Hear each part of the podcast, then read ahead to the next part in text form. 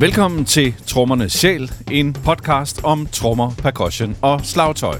Mit navn er Morten Lund, jeg er din vært, og jeg har selv haft et par trommestikker i hænderne, siden jeg var fire år gammel.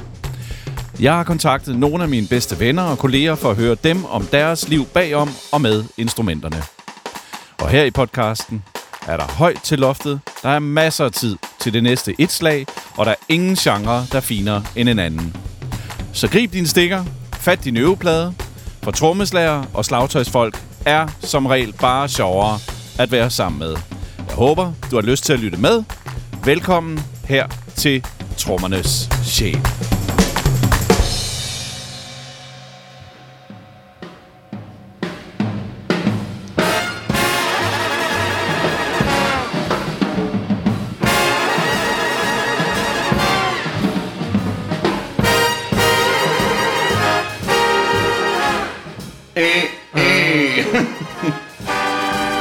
Den store, store, varme, varme lyd. Er det en varm lyd, ikke? Ja.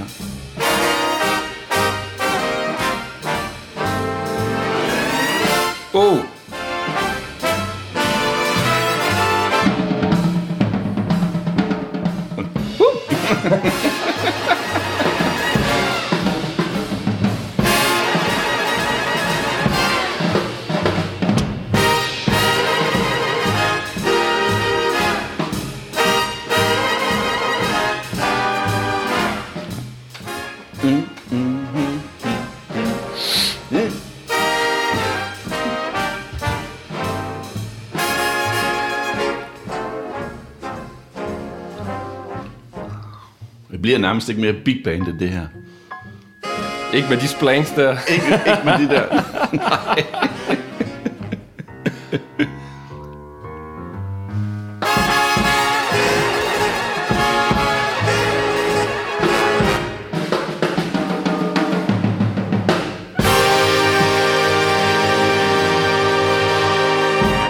hermed så kom vi i gang med dagens udsendelse Ja. i Trommernes Sjæl podcast. Hov, nu skal jeg huske at skrue ned for musikken her.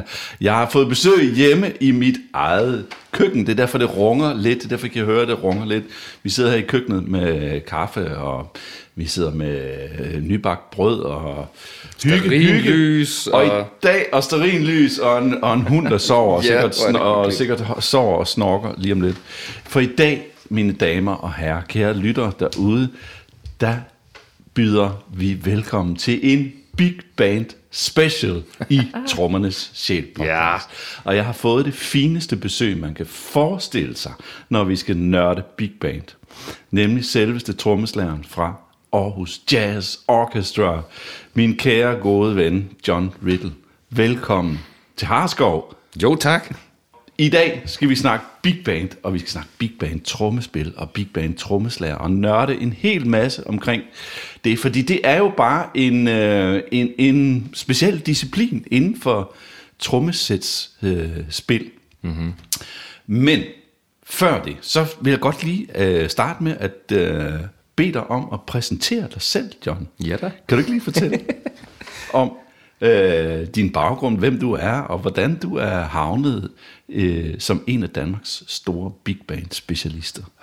Jamen, altså jeg tror Big Bandet for mit vedkommende startede, det startede på MGK i Aarhus i, øh, i 2010-2011, cirka deromkring. Jeg kan huske på, på, på samspilshold og i, i- altså i bands og alt muligt, så synes jeg altid, det var et issue nogle gange, at, at jeg fik så tit at vide, du spiller for kraftigt. Du spiller simpelthen for kraftigt.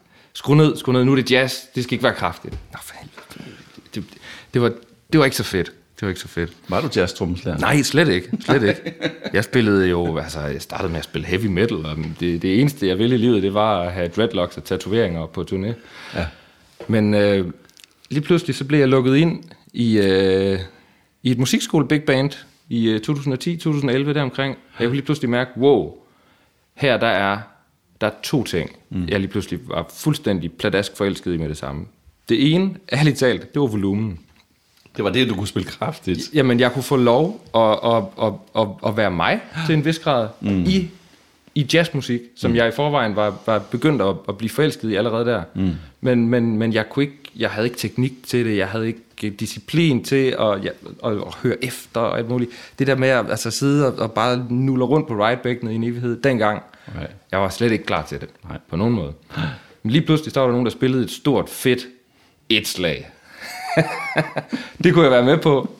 Og jeg kunne købet øh, øh, stave mig frem til, efter nogle uger i noget, at lige pludselig så kom det der, så kunne jeg forberede det der et slag, og mm. det kunne være et kraftigt et slag, og der kunne, der kunne være nerve i det, og altså den, den sammenhæng, hvor jeg ligesom lige pludselig kunne være mig på den der måde, var, var jo selvfølgelig sygt tiltrækkende. Men så den anden ting, jeg lagde mærke til, det er, lige pludselig så mødte jeg nogle folk i det her big band miljø, som var meget, meget, meget disciplineret. Mm-hmm og disciplineret på en måde, hvor det med det samme handlede om resultater. Mm. Som hvis, hvis, hvis det der fire slag er lidt utægt, jamen så fikser vi det i takt 78. Og så gør vi lige det der ved det, og så rykker vi lige lidt, eller hvad man nu kan gøre. Du skal spille lidt kraftigt, du skal spille lidt svagere, vi skal sørge for, at lige den er i toppen, bla bla bla, alle mulige forskellige ting. Mm. Det kunne sådan fixes med det samme. Mm. Det var effektivt. Mm. Det var jeg vildt tiltrækket af, i stedet for at vi bare prøver at spille omkvædet igen og se, om det virker. Mm. Som jeg ellers havde løbet ind i alle mulige andre steder. Mm. Så lige pludselig så var det effektivt, og jeg kunne være mig selv i det. Så der var, der var rigtig kort distance fra start til koncert. Mm. Det var jeg vildt forelsket i. Det var, det var enormt nemt og enormt naturligt for mig at, at hoppe ind i sådan en big band verden. Hvem var det, der anbefalede? Var, var der selv, der tænkte, at jeg skal spille big band? Nej, jeg, du... nej, nej, jeg, det var, øh, det var Jysk Talent Big Band. Jysk Talent Big Band. Det hed det i sin tid. Ja. Og det var jo øh, Nikolaj Bølund og Michael Blatt mm. fra Aarhus Jazz Orchestra, der, der havde det skiftevis hver mandag. Og øh, jeg startede jo med at spille percussion i det. Ja. Fordi der var en anden trommeslager. Ja. Og man sad der et år i gangen. Ja. Og så fik jeg lov at sidde der året efter. Men jeg kom ind og skulle spille percussion på et par latinummer mm. Det var ligesom det. Og så fik jeg lov endelig året efter. og spille. Altså, jeg, jeg følte mig sådan lidt, lidt hjemme fra starten, på en eller anden måde. Ja. Det, det, det har jeg ikke prøvet Nej. I, i, i lignende musikalske sammenhæng. Bare sådan at hoppe ind og være totalt komfortabel fra starten i noget nyt. I, i så stort et ensemble også? Med, jamen, jamen sådan set, ja. ja, altså, ja, ja. altså en ting var menneskerne omkring det, det er sådan lidt en anden, mm. en anden del af det. det. Det synes jeg også er mega fedt, man bare er mange om at, ja. om at spille musikken sammen. Men ja. det var faktisk mest selve musikken ja. og den musikalske kontekst jeg bare kunne, kunne, kunne sætte mig ind i, og det, det føltes rigtig, rigtig godt. Mm. Jeg skulle ikke, øh, jeg skulle ikke, altså, jeg skulle, det føltes lidt mere som om, jeg skulle genlære nogle ting, mm. på en eller anden mærkelig, mærkelig måde. Jeg skulle ikke sådan, jeg følte ikke, jeg skulle starte forfra i det. Nej. Og det var selvfølgelig meget tiltrækkende. ja. Prøv lige at fortælle helt øh, kort om din baggrund. Altså, hvornår begynder du at spille trommer, og, og hvordan samler du stikkerne op? Ja, men helt klart. Mm jeg begyndte at spille trommer. Jeg fik undervisning som, som seksårig, og jeg tror, jeg havde siddet og spillet på potter og pander, som vi jo alle sammen har mm. et godt stykke tid før mm. det. Min, øh, begge mine forældre er jo musikere, de er klassiske ja. musikere. Min far han er dirigent, mm. så jeg bilder mig ind, at jeg har jo som barn prøvet at efterligne, hvad min far har lavet på arbejde, og så har de jo tænkt, nå ja, han, han dirigerer i hvert fald ikke, når han spiller trommer. så de smed et trommesæt foran mig, og, og aftalen var, at jeg fik lov at gå til trommer, hvis også jeg gik til klassisk klaver. Uh-uh. Ja. Man er vel ja, ja. klassisk hjem. ja, præcis. så det, øh, det gjorde jeg i, øh, i, i, hvad det ved jeg ikke, seks år eller sådan noget. Og altså, mm. hvis mine kære forældre, de hører det her afsnit, jeg er ked af at sige det, jeg havde det. jeg, kunne ikke, jeg kunne ikke holde det ud. Jeg skulle bare have det overstået, så skulle jeg hjem og spille trommer. Ja. Jeg fik lov at skifte ud med bas senere, mm. midt i folkeskolen. Men trommeundervisning, altså fra jeg var seks år, og spillede og spillede og spillede og spillede, så gik jeg ind, og så læste jeg lidt omkring MGK på et tidspunkt, og så kunne jeg se, at, at, at der var en, en aldersgrænse, der hed 14 år. Mm. Man, man skulle være 14 år, før man kunne komme ind. Så jeg søgte ind, da jeg var 14 år. Mm. Og jeg kom sgu ind. Det var ikke planen. Jeg var jo en lille bitte grøn Benjamin sammen med folk, der var 4, 5, 6 år ældre end mig. Mm. Super weird. Mm. Men, men, men det virkede. Og jeg gik der i 3-4 år, først i Randers, og så, øh, i, så blev det jo lagt sammen lige omkring det. Så kom jeg til Aarhus bagefter. Mm. Så på konservatoriet som 18-årig. Mm. Og øh, to år senere, så øh, fik jeg et lille opkald fra Aarhus Jazz Orchestra mm. om at, øh, at komme med derind. Mm. En, øh, en fed rejse. Ja. Og forbi, øh, forbi Randers Big Band jo også. Ja. Det er altså alle fede big band trommeslager, skulle jeg til at sige, i Danmark, har jo været forbi gode Randers Big Band. Ja. Og jeg ser dem stadig ret tit. Ja. Det er mega fedt. Ja. Der, kom jeg, der var jeg i tre år, fra, fra 13 til 16. Ja. Og det var faktisk der, jeg virkelig altså fik lov at nørde med tingene. Der var tid til det, der var mm. plads til det. Ja. Og der var jo bare en, en flok vildt dygtige mennesker, som, som elskede at dyrke den her big band musik. Ja. Og når vi havde tid til det, som sagt, jamen, så tog ja. vi nogle vildt svære charts frem og nørdede dem, og så gik der en hel onsdag aften med, med tre numre. Og ikke mere end det. Og så ja. gik man derfra, og så hørte man dem også i bilen på vej hjem. Og, Ja. Altså, kæmpe gejst. Der var virkelig fed periode der. Virkelig meget plads til at vokse, og alt muligt. Mega fedt.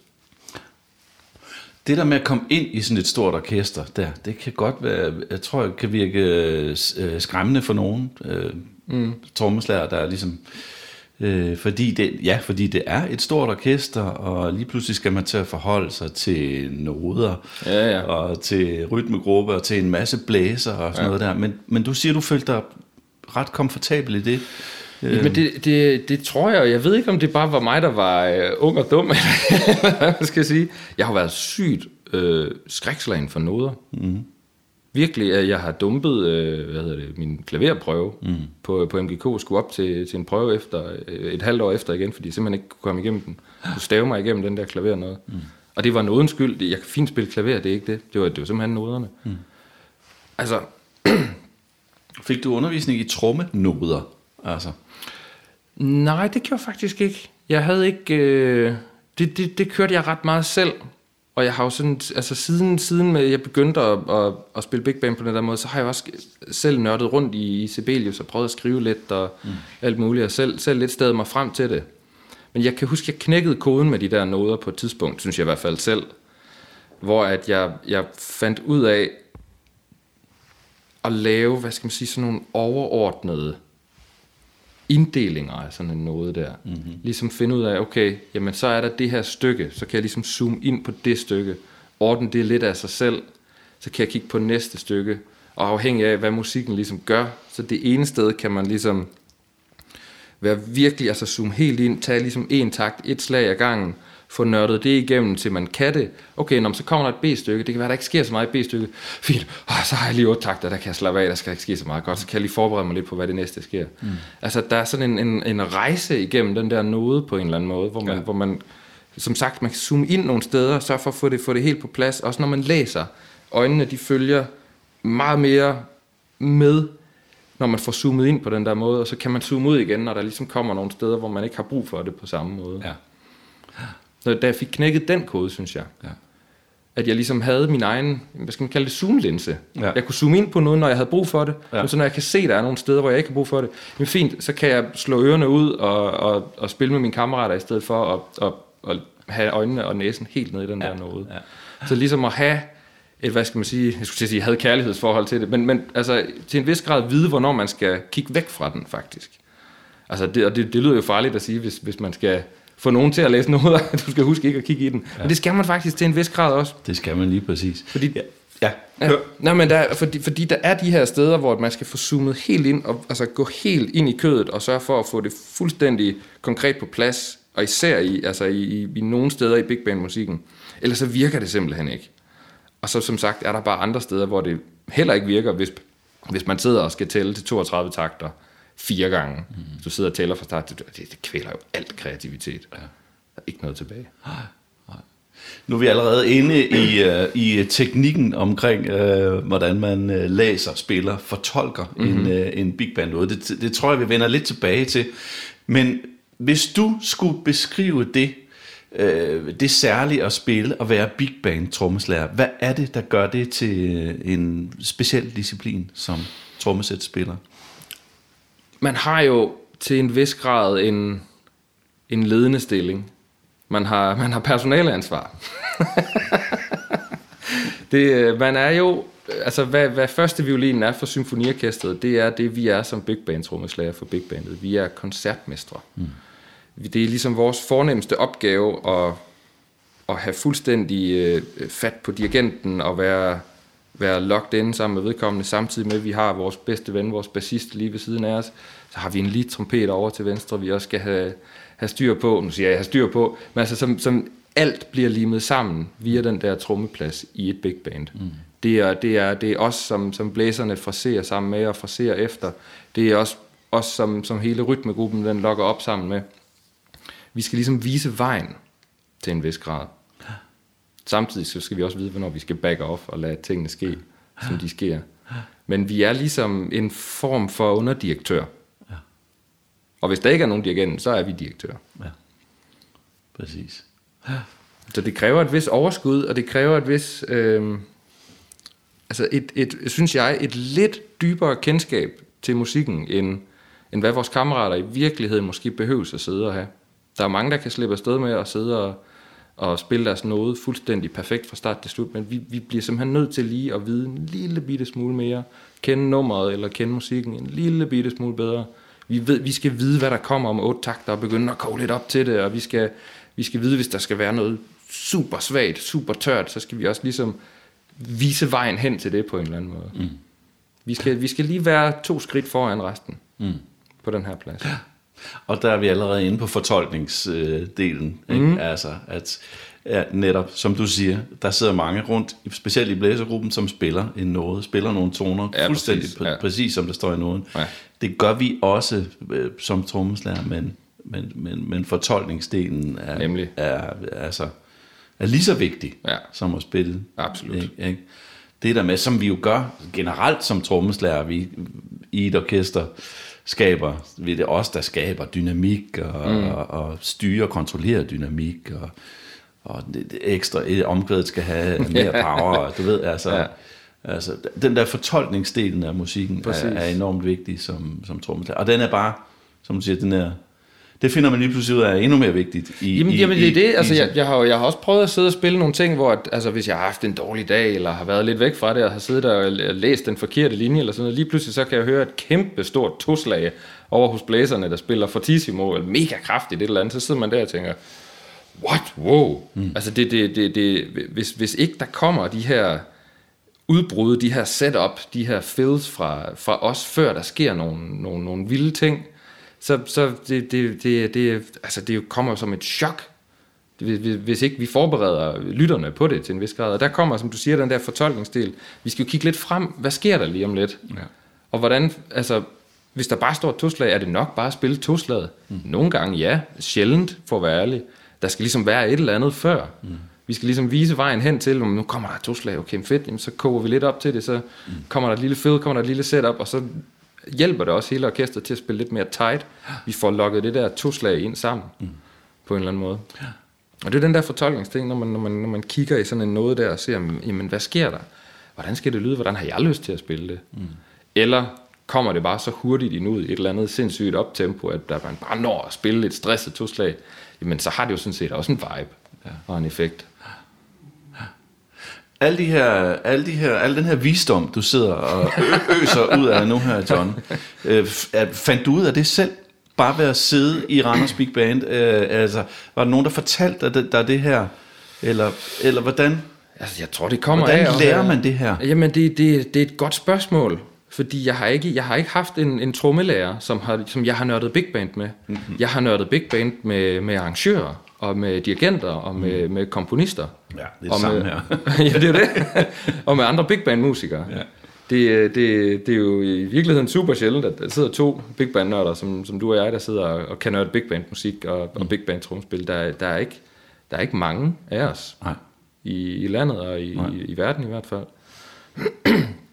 Men jeg, jeg tror, jeg kom frem til det ved at, at, at, at, at nørde det altså igen sammen med de her folk, men, men også gå rigtig dybt ned i musikken, sidde med partiturerne. Mm. Og, og, og tjekke dem ud, sådan set. Se, jamen, så, okay, nå, jeg, jeg har for eksempel ikke hørt et eller andet sted, at saxerne de kom ind allerede der, fordi de sidder og spiller mega svagt, og de sidder langt væk fra mig, og jeg har gang i noget andet. Men lige pludselig så kan jeg se i et partitur, at oh, de starter allerede der, og så kommer basunerne ind der. Mm. Men så skal jeg da også lige til at komme lidt mere op, for ellers så, så, så, så bliver dynamikken, øh, hvad hedder det, balancen mellem, mellem musikerne, passer det måske ikke helt. Mm. Altså sådan nogle, sådan, jeg, jeg tror, jeg har siddet og kigget meget i partitur og prøvet at, at designe mit eget spil over tid, for ligesom at følge med det der partitur. Så når jeg virkelig har sådan kom, kom dybt ned i det, og, og, og nørdet nogle ting på den måde der. Mm. Det har været en vej frem til det. Ja, ja. Jeg kan huske, da jeg startede med at spille big band, øhm, også i Randers. Ja, det. så øh, så jeg, jeg kom jo ind og, og fandt ud af, eller det fik jeg at vide, at, at dirigent Ole dengang der, mm. at, at, at jeg skulle spille mere til orkestret. Jeg, jeg, jeg lød lidt, jeg, spil, jeg kom jo ind med min uh, small group, uh, eller lille gruppe. Jeg var vant til at spille ja. i mindre sammenhænge, mm. og spillede egentlig var allerede begyndt at nørde det her jazz, og, og sad og spillede jazz som en lille gruppe trommeslager, mm. lidt inde i det der big band der. Og øhm, hvilket jo kan være meget fedt, mm. men øh, det var også, hvad skal man sige, i sådan i big band øh, øje med, var det, var, var det tit øh, noget, for tit for meget røgslør. Altså, ja. Øh, ja. altså det, det var meget uklart i forhold ja. til, at man lige pludselig sidder og har hvor mange blæser, 15-18 stykker, man, mm. man skal have med sig ja. lige pludselig i nogle ja. figurer, ikke? Der, ble, der fandt jeg ud af, at jeg blev nødt til at faktisk at, at barbere meget ned ja. og spille øh, ja. simplere og mere firkantet, for ligesom at, ja. at få de der blæser. Det er sjovt. Der, havde du sådan nogle... Jamen, jeg startede fuldstændig modsat. Ja. Fordi jeg, jeg, jeg fik aldrig nørdet lille gruppe jazzen for alvor, før langt efter, mm. jeg fik øh, startet på big band-delen. Mm. Så jeg kom ligesom ind og kunne jeg tror, det var godt, det var godt til mig, og det var, det var håndgribeligt for mm, mig, mm. at have den der node, ja. og spille til den, og spille sammen med blæserne. Jeg vidste, hvad der kom. Jeg kunne, jeg kunne sådan småkomponere ja. mit eget trommespil til en vis grad. Ja. Og så var mit problem i starten, det var, når der så kom den lange solo, ja. og man skulle til at hive alle sine interplay jobs frem, og masser af kreativitet, og jeg skal komme efter alt det der jeg anede ikke, hvad jeg skulle lave. Mm-hmm. Så jeg, det er sjovt, for jeg, jeg kom sådan så lidt fra den anden side i virkeligheden mm. på den måde. Der. Mm. Men, men det der er jo nemlig en ting, som jeg ser rigtig tit, når, når jeg dirigerer big bands, at der sidder en trommeslager, som er pissefed. Mm. Og som, som har alle mulige fede ting kørende, og jeg sidder sådan, okay, jeg skal lige hjem og, mm. og nørde lidt det der, lidt der, vi snakker plader, eller hvad ved jeg, men så når der endelig kommer et shoutcore, så, så, så sker der ikke noget. Mm-hmm så, så kører det ligesom videre, og der, der bliver aldrig rigtig åbnet op for den der vandhane, der får det til bare at køre fuldstændig sindssygt for alvor med, med rimshots på 2 og 4, og altså hele, mm. hele muligheden. Mm. Det er som om, den, den aldrig helt kommer, hvis man ikke sådan har, har fået fingrene helt ned i, i Nej. musikken og, og taget den med, fordi det er noget andet. Ja. Det er noget helt andet, end vi er vant til, når vi kommer fra, ja. fra sådan en, en, en, en jazzkultur på den måde der. Ja, Ja. Det er en, en, et andet bæst, vi skal hive frem, for, for at spille de der 18 mennesker op. Ja, det er det. Altså, ja, og det, ja, jeg, jeg er fuldstændig enig. Jeg, jeg har, jeg, jeg, du sagde underdirektør, jeg har, jeg bruger tit en, hvad hedder det, billede på en buschauffør, der, ja, der, præcis. Altså, ja der, der, skal, der, der bliver nødt til at være en, der styrer den der, øh, den der bus ja. øh, op foran og viser, hvad vej vi skal. Sådan, ja. sådan har jeg altid. Og det er simpelthen et, øh, et ansvar, man bliver nødt til, altså det, det bliver meget sådan, jeg bliver, det bliver simpelthen nødt til at lære at tage på mig, mm-hmm. kan jeg mhm. huske det der mm-hmm. med, okay, ja. glem lige dig selv, Morten Lund, ja. og alle dine fede ting, du har ja, siddet ja. derhjemme, ikke også, ikke? Du har altså et, øh, du har, du har en hel bus fuld øh, ja elever her, han har sagt, eller en, en hel bus fuld uh, passagerer. Det er sådan, det hedder. Og det er din fornemmeste opgave at få dem fra A til B. Og jeg skal have de her mennesker ja. frem fra A til B. Ja. Og, øhm, And don't get in the way. Uden det går galt, og selvom det regner og sneer og Præcis. blæser på vejen. Ikke? Ja. Altså, det, og det er, en, det er jo en, en disciplin i virkeligheden. Ja. Det er jo, det er jo altså, nu, altså som, som, som mit eget spil selv udvikler sig, jeg for tiden tjekker mindre og mindre big band ting ud, og tjekker alle mulige andre ting ud så kan jeg også mærke, at jeg skal gribe mig selv i nakken og sige, hey, nu skal du lige tage, tage lidt med ro, tage mig selv i nakken og sige, hey, så lige for at hive de der med loose chops frem, når der skal spilles et shoutcore, eller når der skal virkelig spilles ensemble, ensemble, ja. tutti ja. musik. og nu er vi allerede nede og nørde her. Nu, nu name dropper du en af de helt store big mm. band trommeslager, som, ja, som man bør tjekke ud, hvis man øh, går Absolut, ind i den her verden, ja. nemlig trommeslæren. Øh, med Louis, det vender vi også til. Jeg tænker, at vi skal nørde en masse ja, øh, plader og big band øh, trommeslager her lige om lidt. Øh, men altså, vil du anbefale alle, der spiller på et trommesæt på et tidspunkt at stifte bekendtskab med big band trommespil? Absolut. Ja. Det, det, det er, der er så mange ting personligt i hvert fald, som jeg har lært af at spille i det der big band, som jeg kan overføre til alt andet. Der er for det første en enorm bevidsthedsgørelse af selve dit spil. Der er en periode fornemmelse, man kan få konkretiseret på virkelig, virkelig hardcore. Du ved præcis, hvor du er, hvornår. Du er aldrig i tvivl. Du er aldrig afhængig af, at ah, jeg lytter bare lige efter det eller det der. Nej, lige pludselig så er du tvunget til at vide præcis, hvor du er fra start til slut. Ellers så falder du ud. Den bevidstgørelse for mig, kan jeg huske, især altså musikskole MGK-tiden, helt der i starten, hvor, hvor man jo egentlig Altså, altså jeg, jeg tør næsten ikke sige det, men jeg synes selv, jeg spillede sådan lidt med lukkede øjne og lukkede ører nogle gange. Mm. Man kører bare derud af og håber på, at det virker. Nej, mm. det duer ikke her. Der skal der være en, en, en form for... Øh, for en form for... Øh, hvad, hvad skal man kalde det? Altså et, et, et, et net, et, et, et sikkerhedsnet. Du bliver nødt til at være dit eget sikkerhedsnet i, i sådan et, et, et spil her, når du spiller med et big band. Og det, det er så sundt. Jeg, har, jeg, har, jeg har haft mange øh, MGK trommeslager i mit, øh, i mit ungdoms big band, som når de har, har, har været igennem sådan et år der med, med orkestret, så lige pludselig så kan jeg høre, okay, men hey, så lige pludselig er der en, en lidt større fornemmelse og, og, og forståelse af, af musikken helt generelt. Der bliver aldrig spillet blindt mere. Der er Prøv at forklare det. Hvad er det? Jamen, jamen som i, ofte, ofte har jeg, har jeg hørt, og jeg kan også huske det fra mig selv, at man, altså fordi som, som trommeslager er det ikke sikkert, at vi har i, i starten, når vi, hvis vi skal spille et nyt nummer eller sådan noget. Vi, vi har ikke kendskab til akkordrundgangen på samme måde som dem, der rent faktisk spiller det. Vi har måske ikke kendskab til den præcise frasering af en melodi, eller om der lige er en ekstra takt her, eller sådan sådan. Måske kommer vi bare til at, at, at sætte os ned og spille det, og så, så har vi lyttet til det nogle gange, og hvis vi ikke sådan har skrevet noget ned, eller vi ikke har, har, har konkretiseret noget, decideret, så håber vi bare lidt på, at det kommer. Mm. Og hvis det ikke kommer, så prøver vi bare lige igen. Mm. Altså, og hvis det ikke kommer der, ah, ah okay, så tager jeg lige, tager lige en kop kaffe og lytter til det et par gange. Men hvis der ikke kommer noget decideret konkret, altså få fingrene helt ind i dejen, når du tjekker musik ud på den måde, så, så, så er det ikke sikkert, at det kommer. Og for det første, så vil du ende med at bruge så meget tid på det, mm. på at lære et nummer eller to mm. numre. Altså. Men det, man får ud af at, at, at sidde i et big band på den der måde, og, og få, få tjekket tingene ud, på den måde, når det er så håndgribeligt, som det er. Det synes jeg, det er egentlig at spille et big band, for du har til en vis grad en, en form for facitliste ja. foran dig. Den noget der. Det giver, et, det, det giver mig et overskud til en vis grad.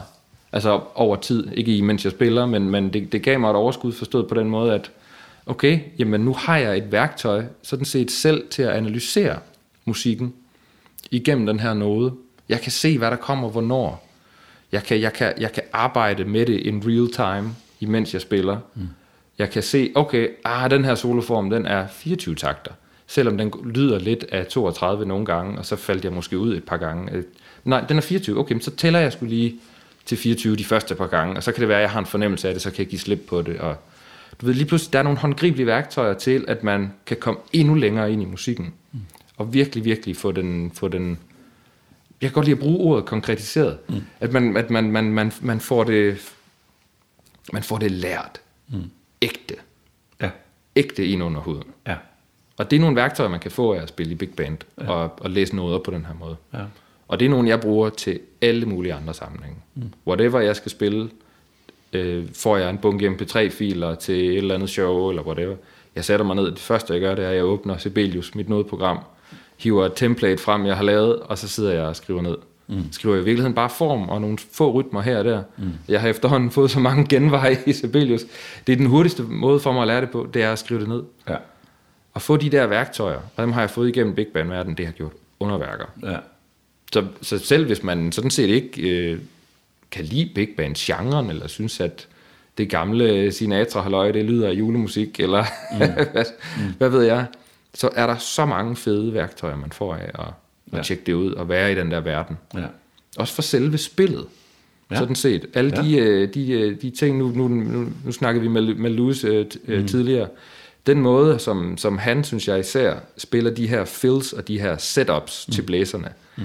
er jo noget, hvis man, hvis man virkelig tjekker det ud, så sidder Lana Lewis og Robert Spot jo til en vis grad og laver det samme. Mm. Kommer der et stort fedt to-slag et eller andet sted, jamen så, så spiller man et et slag før. Mm. Så sætter man det op. Det er det, vi kalder et setup. Mm. og det startede jo der. Mm.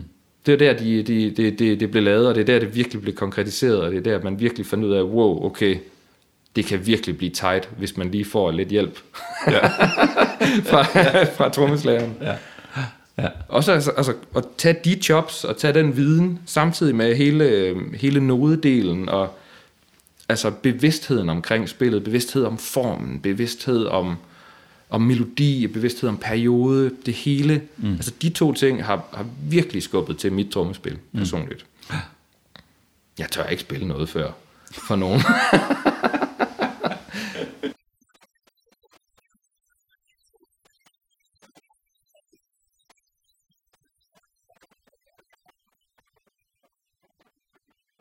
virkelig været sundt. Jeg er virkelig glad for det. Enig. Jeg synes, øh, jeg synes alle trommeslager burde på et, altså, Absolut. burde prøve at tage en periode og sidde i et big band, om man kan lide jazz eller ej, ja. eller man synes, man er, det er sgu lige meget, mm. at man synes, man er en dårlig jazz trommeslager. Eller, det altså, var jeg, altså det var, altså, det var sygt meget, det var, det var mig det der.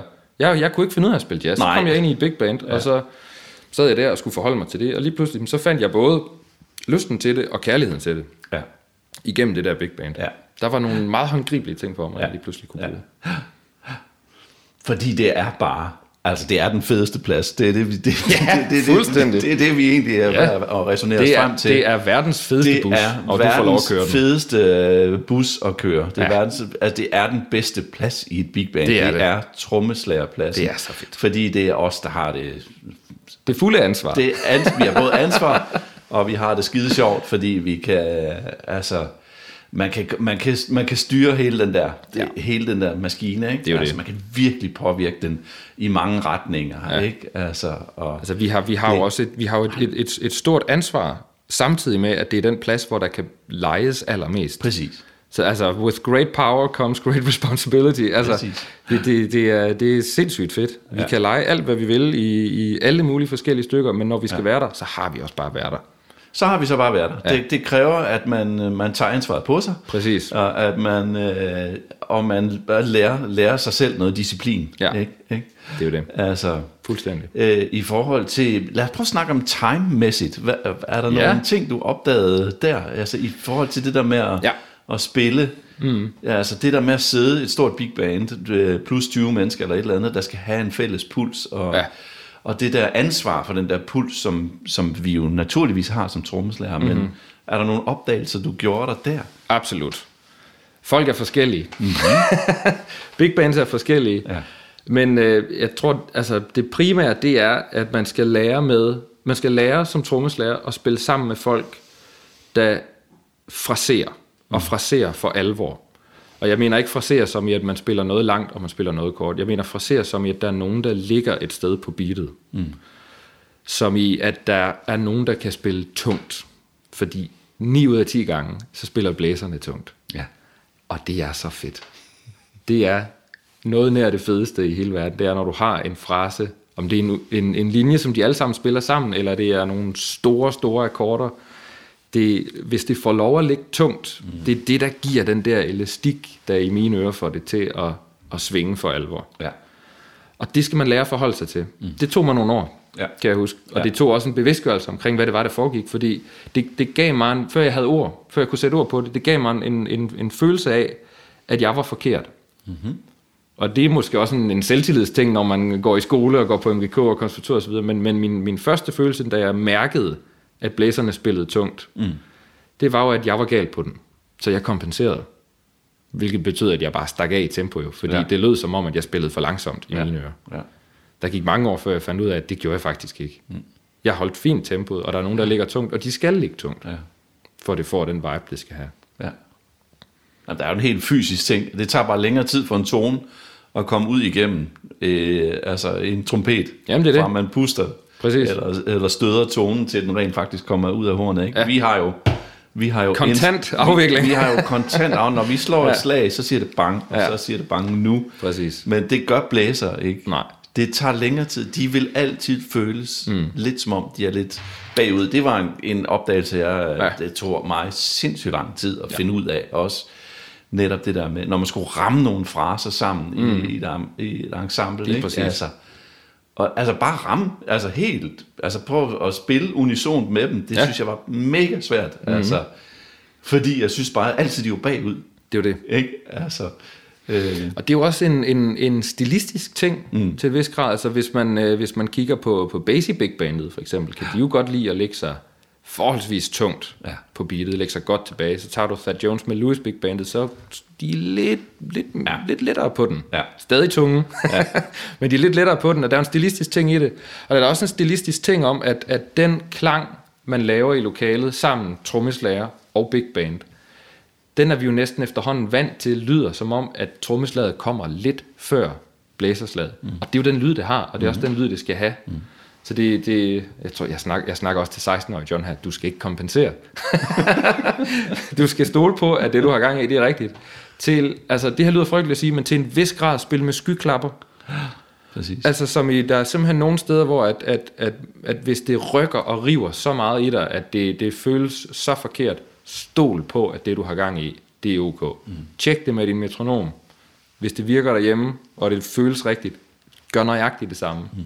Og det er ikke fordi, der er nogen, der skal rette sig ind på plads eller sådan noget. Det har bare den lyd, det har. Mm. Det har den følelse, det har. At der er nogen, der ligger tungt på beatet, imens man selv som trommeslager måske føles som om, man stikker lidt af. Men det gør du ikke. Keep it cool. Du skal bare blive der. Ja. Det skal nok gå.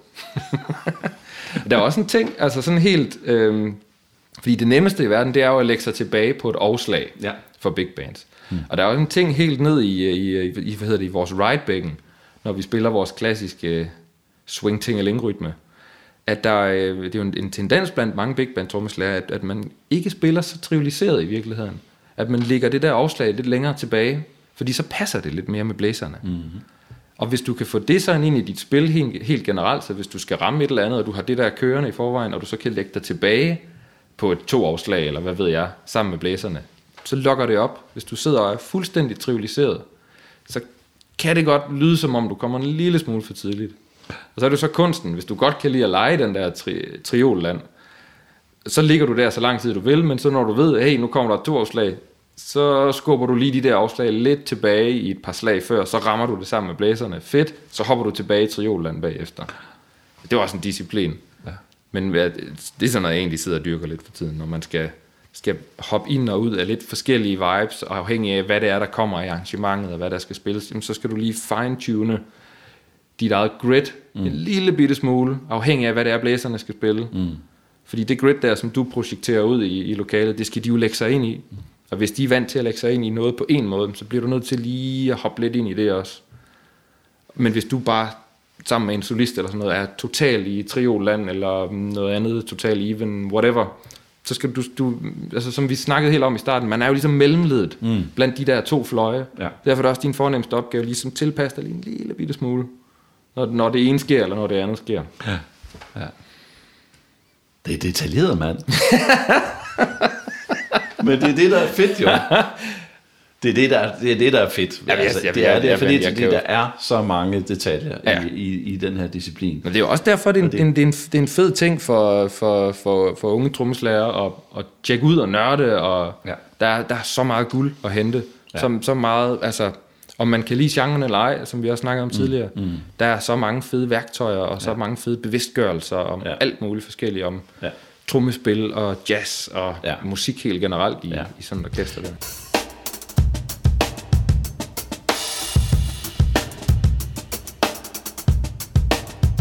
de store big bands, øh, de, de var jo tidens øh, poporkestre. Fuldstændig. Altså, det var, når folk gik ud på klubben, og yes, for at sir. gå på klub, ikke? Ja Jamen, så sad uh, Duke Ellingtons orkester Præcis. og spillede på klubben, ikke? Ja. Altså, så det var, svingmusik var, var dansemusik og, øh, og, og festmusik. Og populær musik. Og populær musik, det ikke? Altså, simpelthen. Fuldstændig. Uh, det var, hvis du åbnede for P3, hvis der var noget, der hed den gang, så... Uh, så ville man jo så kunne høre, uh, høre noget Ellington. Ja da. Det, det kunne for eksempel være sådan noget her.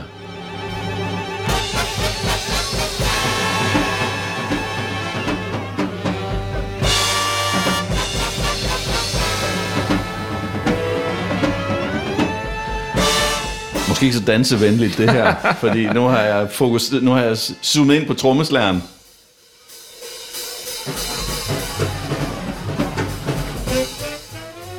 Men man kan høre, der er gang i den på klubben. Ja, tak.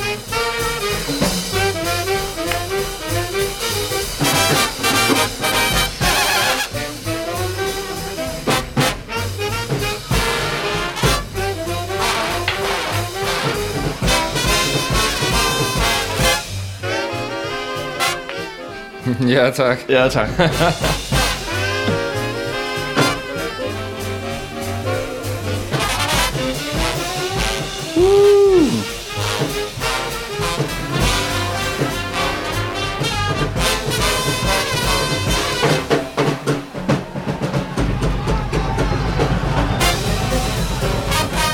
Wow, er det, er det, hvad jeg tror, det er?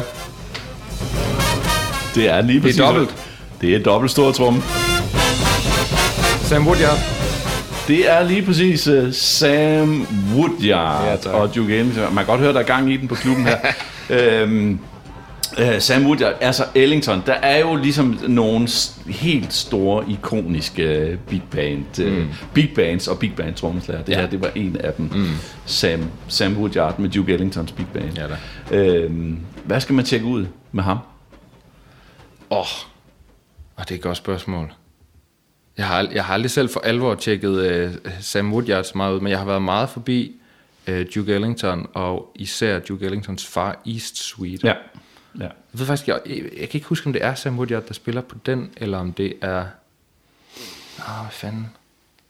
Ja, det kan være flere forskellige. Det kan også godt Ja. være Louis Belson. Ja, det kan det godt. Øh, Men altså for mig, lige med Ellington, sjovt nok, har jeg øh, meget mere dykket ned i, i noget af det lidt senere, faktisk. ja.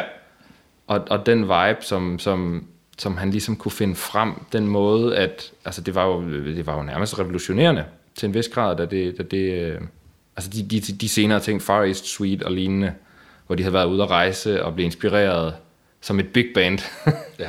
og fandt på ting, og det var head arrangements, der var ikke nogen noder, og alt det der. De øh, vibes, de stemninger, der blev, blev sat op der, er jo helt vildt fede. Men bare overordnet, altså Duke Ellington er jo et kæmpe kapitel, mm. altså bare af al hans musik der. Ja. Men, øh, men, men øh, Sam Woodyards trommespil i det, mm. der, øh, i det der orkester, hvis du skal beskrive det, Jamen, der er... Altså, det er jo, det er jo, han er jo en, en showman til Ja. en vis grad. Mm. Der, er jo, der er jo gang i den, og han, altså lige i det nummer, du spillede her, han er jo centrum til en vis ja, grad. det er en trommefeature, der hedder Skin Deep. Ja. Altså, de, altså, og to store trommer, og det skal se vildt ud, og der er Ja. ja. gang i den, ja. og alt muligt forskellige ting sker, og der, skal, der er power, der er energi, der de mm. kører derud af. ja. Det er jo... Øhm, Det er groove-musik også, det svinger. Altså, absolut, det, det, altså, det, det folk, der- folk hopper jo op af stolen med det, Ja. går jeg ud fra. Ja. når, når, når, når, når beatet for alvor kører, og det går i gang, og efter, Ja. ja. efter, efter introduktionen der, og sådan noget, at det ligesom kører, og altså, det svarer jo til, til, til nutidens bass drop. Ja, ja det altså, det. end, endelig, endelig, endelig kommer det. Nu sker det. Og når han er i centrum på den der måde, og får det hele til at, at, at, at svinge, og får det hele til at køre, og Ja. ja. skub og skub og energi, energi, energi. Ja.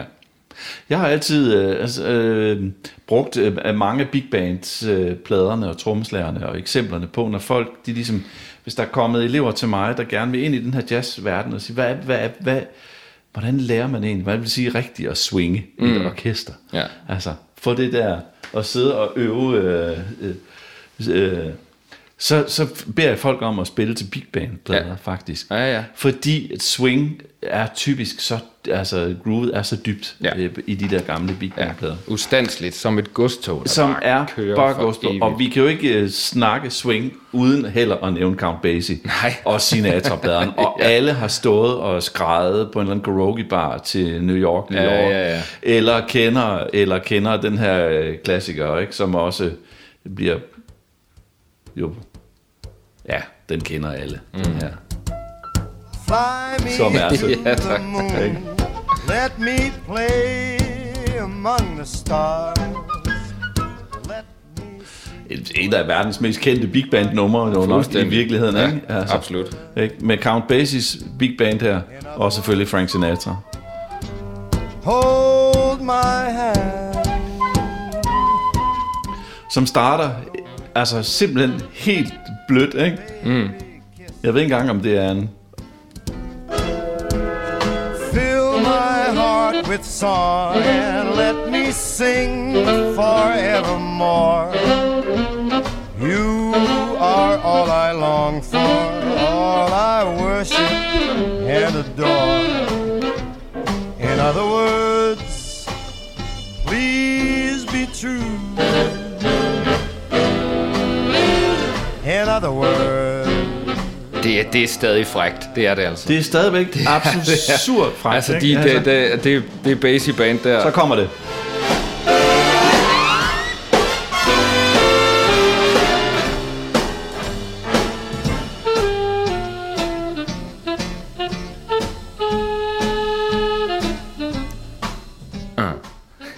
Præcis, ikke? Altså medium swing, Fuldstændig. det, defined, ikke? Det får man... Bare lyt på det der. Så kommer de der ensemble sted.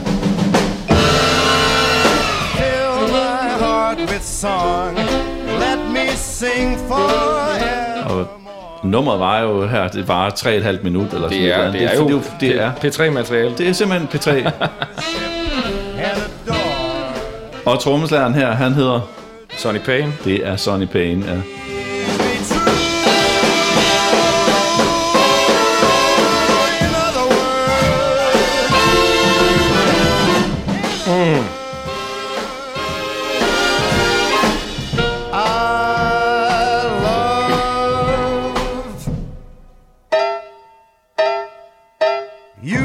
You. Classic basis. Sindssygt. Ikke? Altså, sådan noget der, det er jo, øh, det er jo grundstof i, i øh, når vi snakker big band. Musik, og vi snakker Ja. big band trommespil. Her. Altså, jeg kan ikke fortælle dig, hvor mange gange jeg har spillet det der arrangement. Nej, det har jeg også. Quincy, Quincy Jones, altså det er, det er jo, det, det, altså, som, som jeg sagde tidligere, jeg synes stadig, det er fedt. Der er mange, der godt kan synes, det er corny, det må de også godt. Men når man lytter til, hvad der egentlig sker i det der arrangement om bagved, Ja. og den måde, Sonny Payne, han også sidder og leger med det på, det er jo, altså jeg, jeg kan stadig skide på gulvet over det. Ja, det er det er, vanvittigt. det er simpelthen så fedt. Ja. Og det er jo egentlig meget firkantet musik, det er egentlig meget firkantet trommespil, men der, der er en ekstrem dynamik i det, ekstrem Absolut. dynamiske udsving i det. Ja. ikke? Det går fra det allermest intime, mm. øh, mikroskopiske hi-hat-spil til de der store udladninger, kæmpe Ja, ja, fills Ja. Tre øh, F'er, ikke? Altså, Præcis. Ikke? Altså, det er jo lidt, altså, han sidder jo med en, med en volumenknap, som man jo, altså til daglig uden big band, så sidder man og leger på en 2, 3, 4, måske 5 stykker. Ja. Og der sidder han jo også og leger lige nu, men så når big bandet kommer, så ryger den altså op på 11. Den ryger helt op på 11, ikke? Det er, det er og, og, og han får aktiveret det der lag, vi, vi, vi egentlig sjældent gør som, som mm. jazztrumslager, hvor man altså, man, man, man slår til.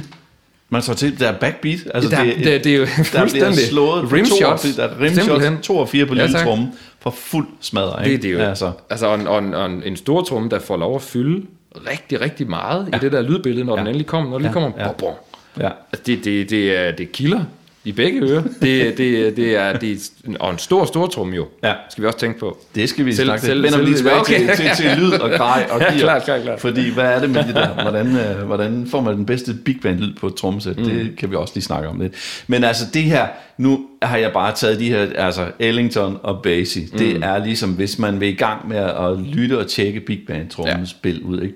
Så, øh, så er det et godt sted at starte og, og bare gå i gang. Jeg vil faktisk anbefale øh, at gå ind og se det live på YouTube faktisk. Mm. Mm. Der findes en øh, Ellington-koncert fra København.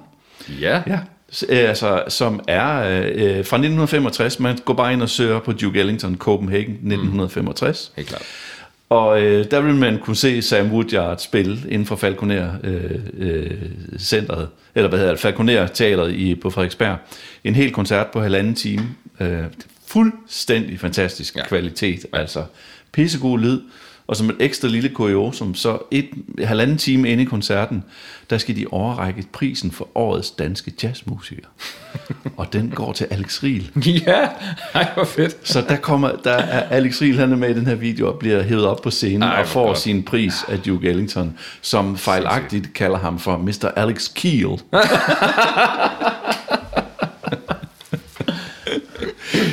og den anden video, jeg vil anbefale øh, podcastlytterne til at tjekke ud, det er så med Count Basie's orkester fra Stockholm. Mm. 1962, øh, hvor man øh, vil så kunne se øh, Sonny Payne for fuld udblæsning. Der er blandt andet en trommesolo i den der video, som er altså som er et kvarter eller mm. sådan et eller andet, hvor han også altså viser alt, ja. hvad han kan, ikke? Og øh, jamen, de der to, det er bare de store, Jamen, store, altså, ikoniske. Hvis jeg lige skal smide en oven i hatten også, ja. når vi er på lange, lange YouTube-videoer og hele koncerter. Bare kom. Der ligger også, jeg kan ikke huske, hvornår det er fra, jeg tror det er i starten af 70'erne, så Jones og med Louis Big Bandet, også i København. Ja. Øhm, hvor de jo, de er jo nye på det tidspunkt. Ja. Det er jo et frisk big band. Det må være fra 70'erne. Jeg tror, det er 70 eller 71, ja. eller noget i den ja. retning der. Eller er det måske, er det måske faktisk fra, fra slutningen af 60'erne? Det, det kan man sikkert selv lige søge sig frem til, men jeg tror, den er 38 minutter lang, eller, ja. eller noget i den stil, hvor, hvor bandet er friskt, og man kan høre, wow, okay, her er der nogen, der har noget virkelig at vise. Ja.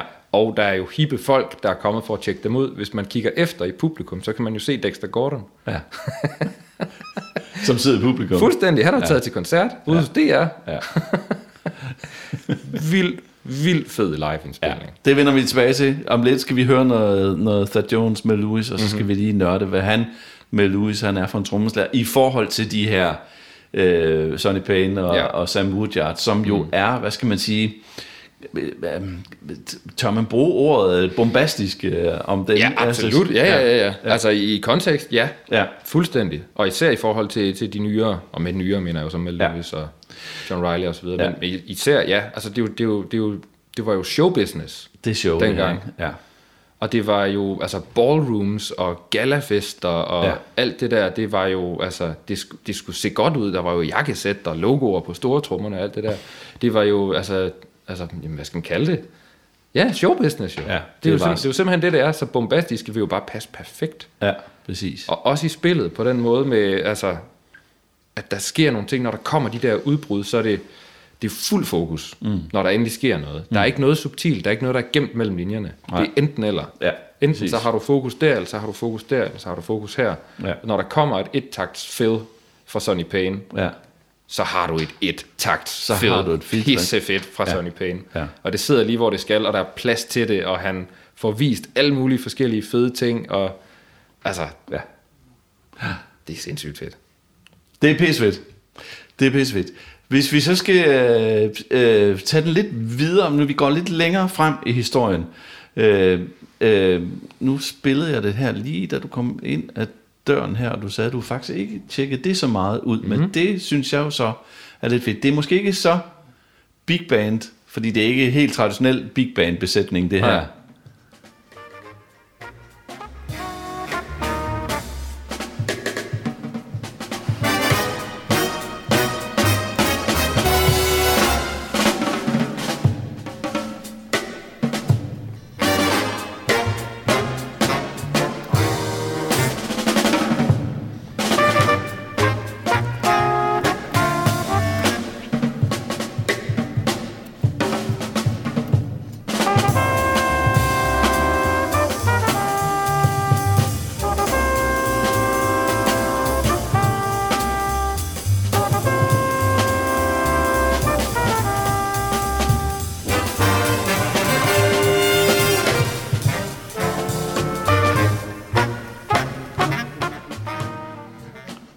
Er der næsten.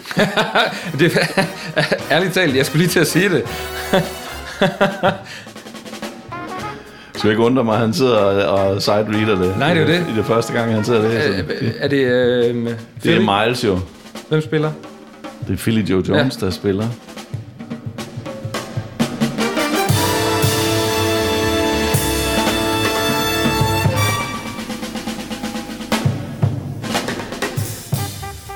Og så er vi i gang. Ja, tak. Men det er egentlig for at give det simple lidt på os, altså, hvor, øh, at her har vi jo faktisk en, en lille gruppe ja. Øh, jazz-trommeslager, som bliver sat ind i et større ensemble, ja. ikke? Altså, og, øh, så det er, jo, det er jo knap så bombastisk, som når man hører de to foregående. Ikke? Også, ikke? Ja. Det er sådan mere delikat. Han spiller egentlig rundt om temaet her, som ja, han præcis. vil gøre i, ja. i, en, i en mindre gruppe. Men mm. ikke desto mindre, så, så er, er det... Øh, øh, så det er i hvert fald noget, jeg har, er blevet enormt inspireret i, og i min måde at spille big band på også, ja. er at lytte på de her ting, som Miles indspiller med mm. Gil Evans. Mm-hmm. Øh, arrangøren. Mm-hmm. For, netop for, for at vise, at trommespillet behøver ikke nødvendigvis at være Nej. det der kæmpe bombastiske bass i Ellington. Det er jo det. Noget, ikke? Ja. Altså, ja. Altså når jeg hører, når jeg hører sådan en, øh, en indspilning der, og den, den slags big band, ja. og jeg hører Philly på den der måde, og hører ham altså spille rundt om, som du også siger, mm. jeg, jeg, jeg, jeg kan genkende den følelse, fordi det er også noget, jeg sådan hiver frem en gang imellem, når der er et, et, et sted i, i et arrangement eller en komposition, der ligesom kræver det. Men jeg ser det meget som om, at, at man ligesom skærer big bandet lidt over. Mm-hmm. Og det giver en helt anden vibe. Mm-hmm. Det giver en, en meget mere intim vibe. Mm-hmm. Man, man, man, man skrumper lokalet på en eller anden måde. Lige pludselig så har du en rytmegruppe, der ligesom kører sit show, og så har du nogle blæsere, der ligger ovenpå. Mm.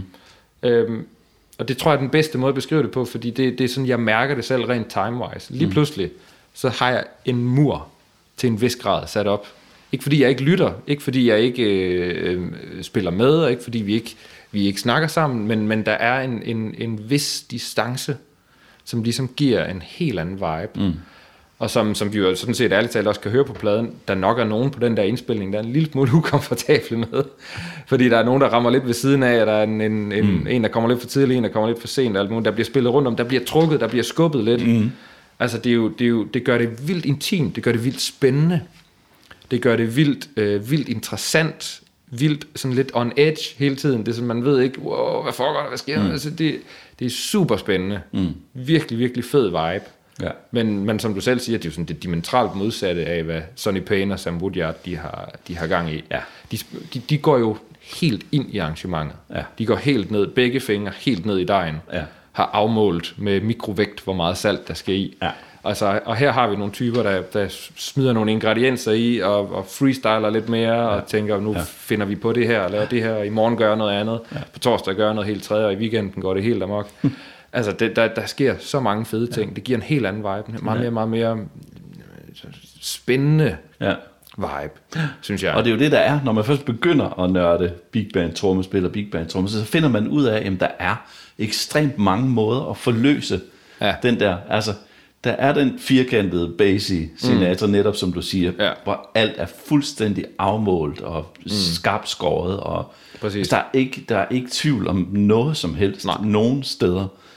Øh, og så er der, den, så er der også, der kommer andre tilgange til det at spille big band. Mm. Og nu synes jeg, at vi skal åbne, øh, åbne døren til en af dine største inspirationskilder, nemlig. Emma Lewis. Malus, ja. Ja.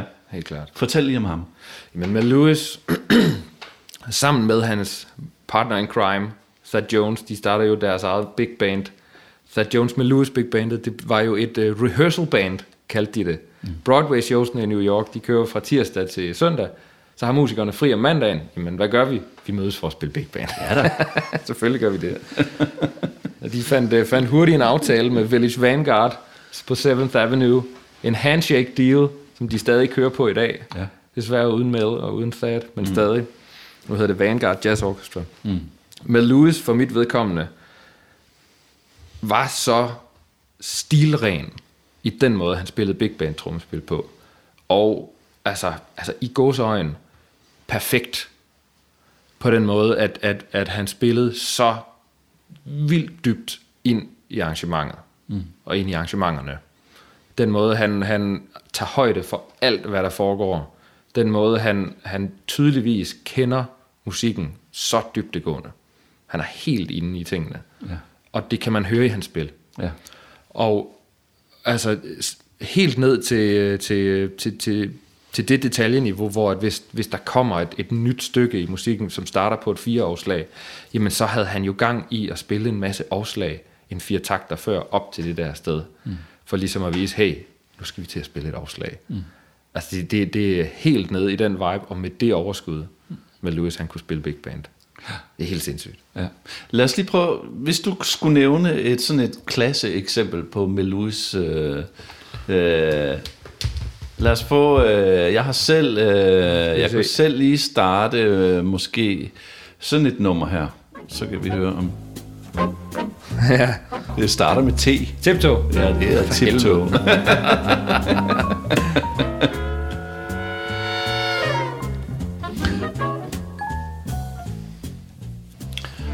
Og det starter jo stille og roligt med noget whiskers, men lad, hvis, hvis I nu lige spoler lidt frem til, hvor der kommer noget, noget kommer noget ensemble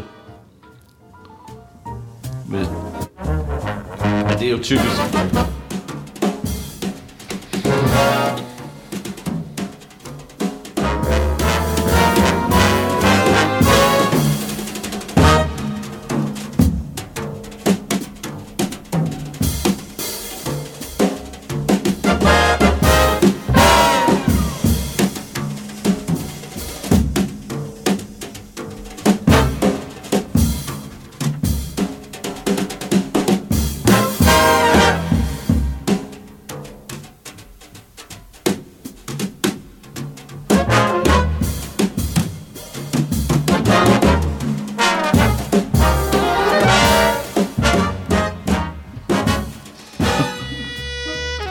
I altså, gang, han, ikke? han, det, det, det vilde er, altså to ting lægger jeg lige mærke til i det der, det der, hele det her stykke. Det ene er, at han er altid foran. Han ved, hvad der kommer. Ja. Lige om lidt sætter det op perfekt. Ja.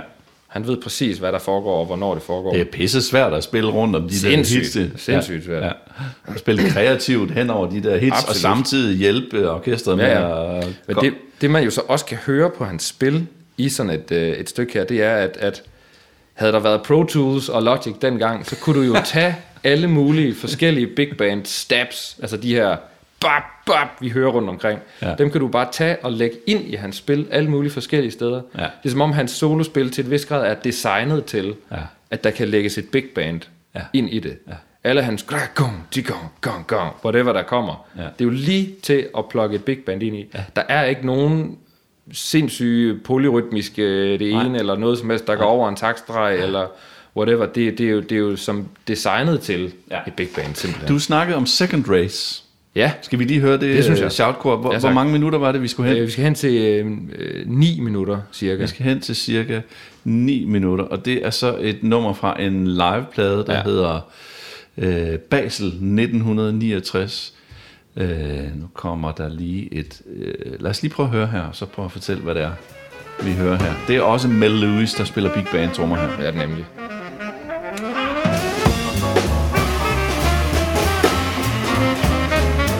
Så lige om lidt går vi jo ind i altså det sidste store tutti-stykke. Mm. Altså slutningen af hele nummeret, hvor det går fuldstændig bananas. Og det her, det fik jeg at vide af, af, af John Riley, da jeg tog timer hos ham i New York. Mel, han havde en, en, en, en super fed bevidsthed omkring, at når det der store, store sted kommer i Big Band arrangementer, mm. så, så sætter han tempoet en lille bitte smule ned. Som man jo sådan set også gør i store symfoniorkester, for at Ja. give sådan en stor For at få det til at lyde større. Ja, simpelthen. Ja. Skal vi Og prøve jeg, at høre det? Og jeg fandt jo ud af, at fordi jeg prøvede at spille med det her tusind gange, ja. og jeg løb jo bare fra det. Jeg anede ikke hvorfor. Men det er simpelthen fordi, han meget bevidst sætter det ned. Hvis vi tjekker det ud, det kommer nu.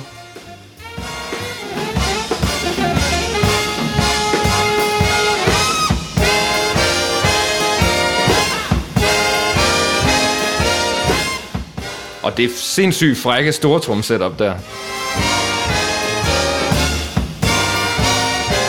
Igen.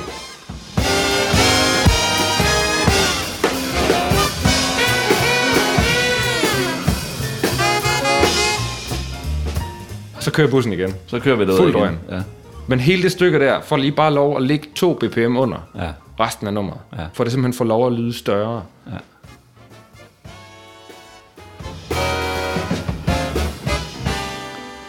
Lidt i stil med, med, med, med Woodyard og Sonny ikke? så har vi igen en trommeslager, som kender hver eneste detalje i Præcis, de, der, ja. de der arrangementer. Altså hans navn er jo på, på orkestrets navn. Han, han, han er jo solist til en Ja. vis grad fra start Ja, til slut. ja, ja. I sådan en big band der. Han, han, han skal kende det. Det Ja. gør han heldigvis også. Ja.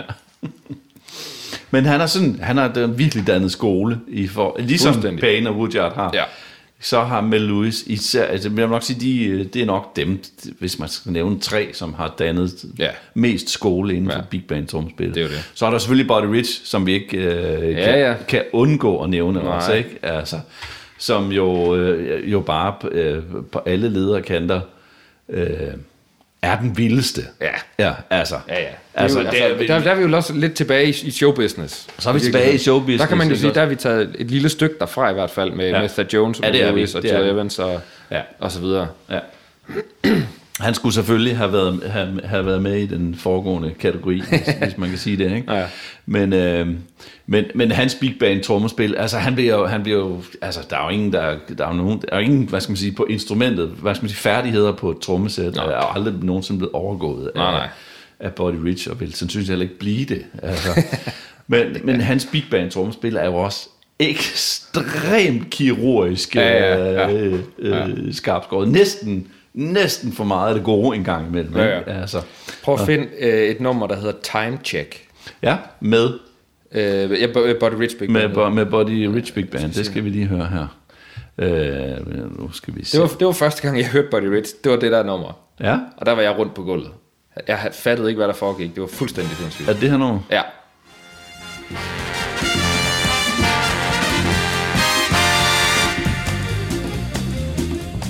Og det her slag tog mig lang tid at finde. Det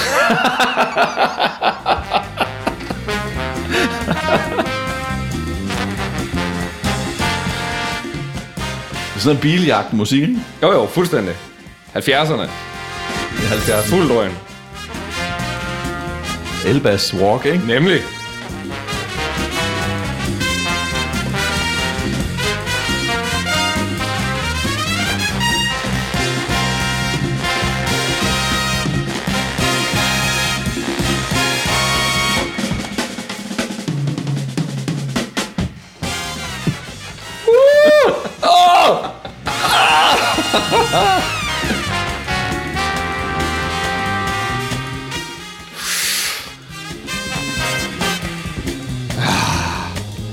Jeg får, jeg får ærligt talt stadig kuldegysninger.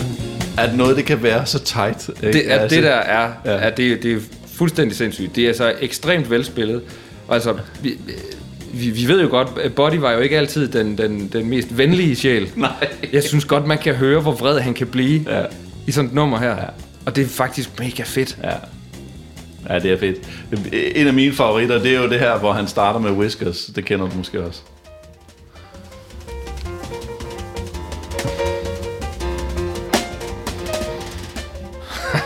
Også... Der bliver spillet Whiskers.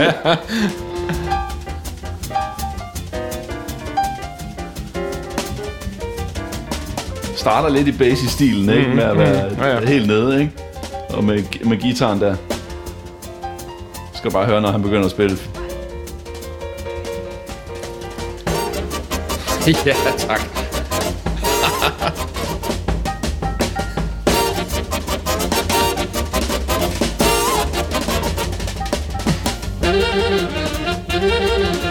Ja, tak.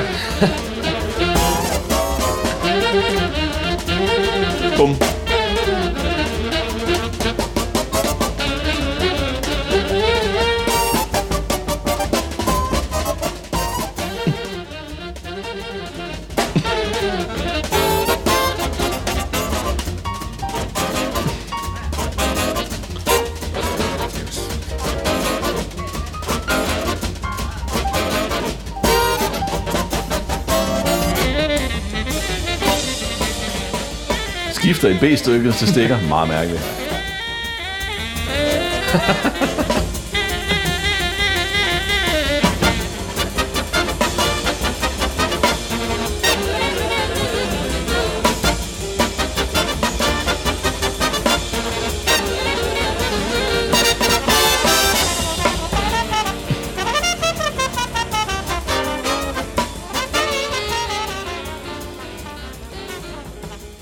jeg synes er fedt ved det her, det er, at det ikke, ikke showcaser ikke alle de sindssyge øh, enkelte svivler, men, men, hvor, men hvor, hvor skarpt han holder sammen på Ja, ja, ja. hele det her, ikke?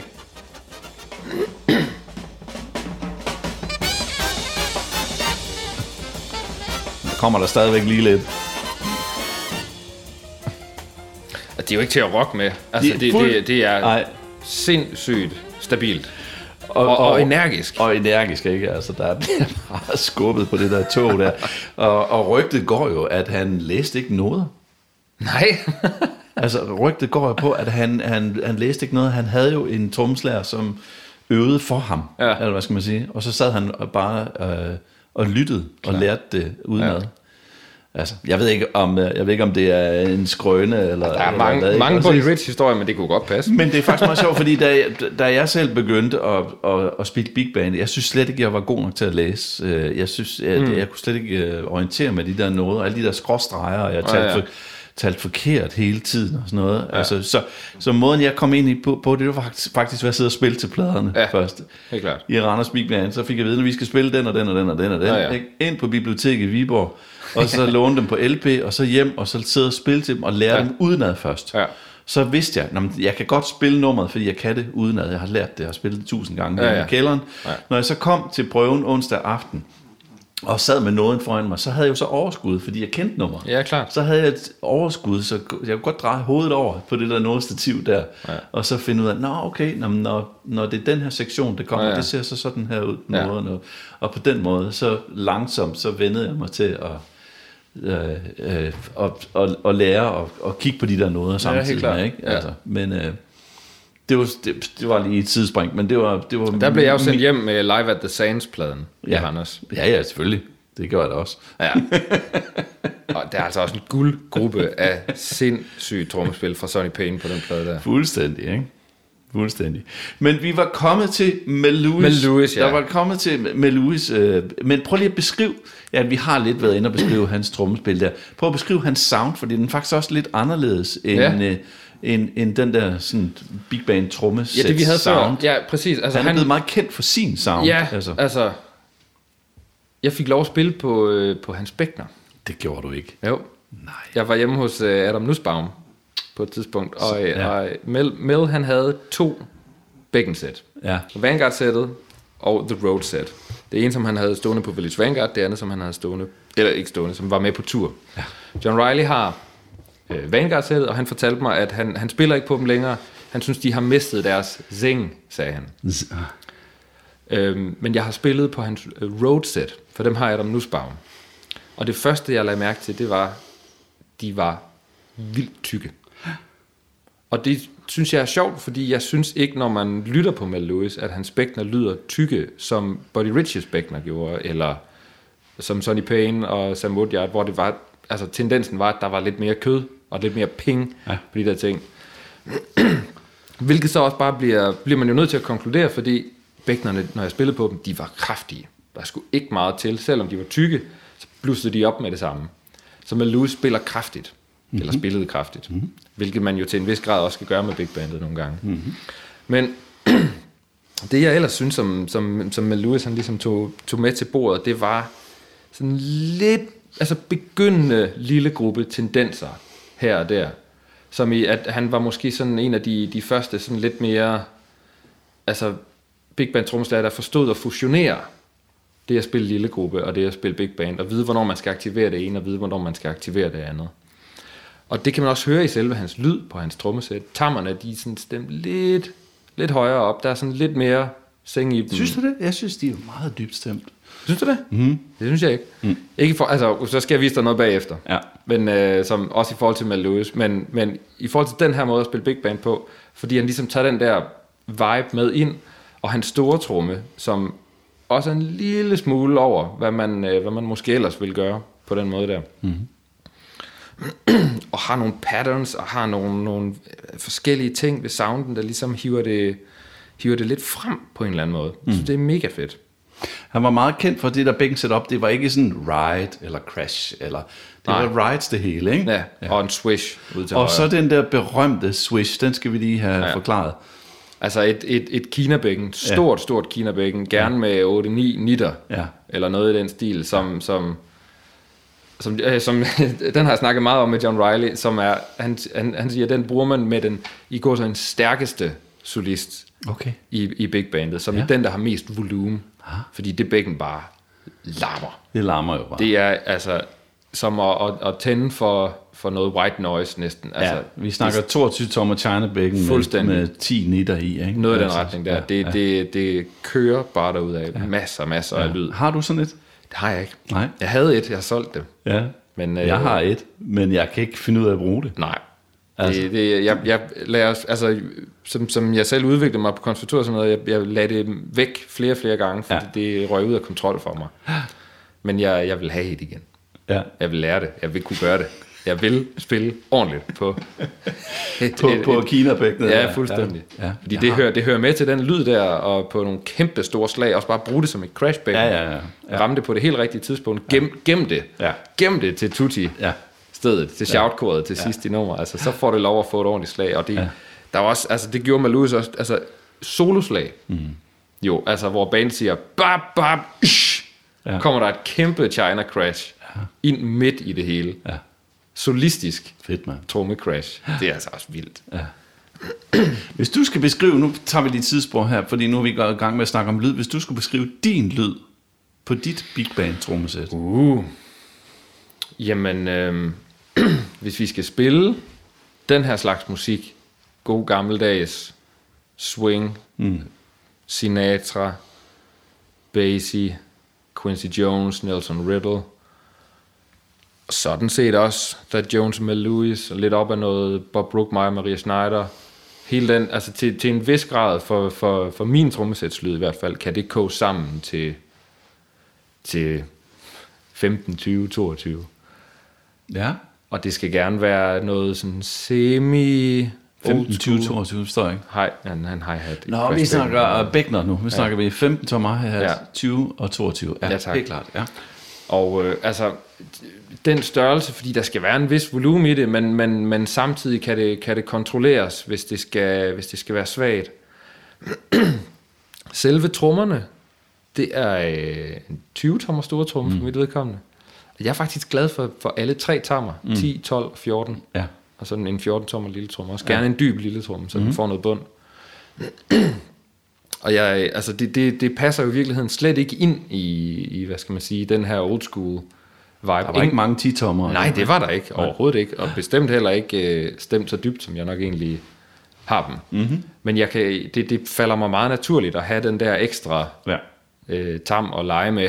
I virkeligheden, det, det, det lyder ikke af jazz, synes jeg selv, Nej. når, når, når det er sat i den kontekst. Det lyder mere jazz, hvis jeg holder mig fra de der tammer. Mm. Men jeg har brug for et ordentligt dunk Ja. over til højre, Ja. når jeg skal bruge det, og jeg har også brug for at kunne, kunne farve det lidt og spille lidt melodisk på, med en ekstra tangent end i mange andre sammenhænge, Ja. når, jeg har, øh, når jeg har brug for det. Ja. Så jo længere øh, over til højre på, øh, på, hvad hedder det, på sættet vi bevæger os, jo mere moderne bliver det, kan man måske sige. Mhm. Mm-hmm. Efter den der gulvtam kan jeg ikke lide synger. Nej. Den skal, den skal ikke være død, men den skal være, være tæt på, Ja. så jeg får et ordentligt smæk ud af den. Ja. 16 tommer føles for stort. Det er for stort i, til dig. i sådan en Ja. sammenhæng her. Ja. Det kan bruges til alt muligt andet.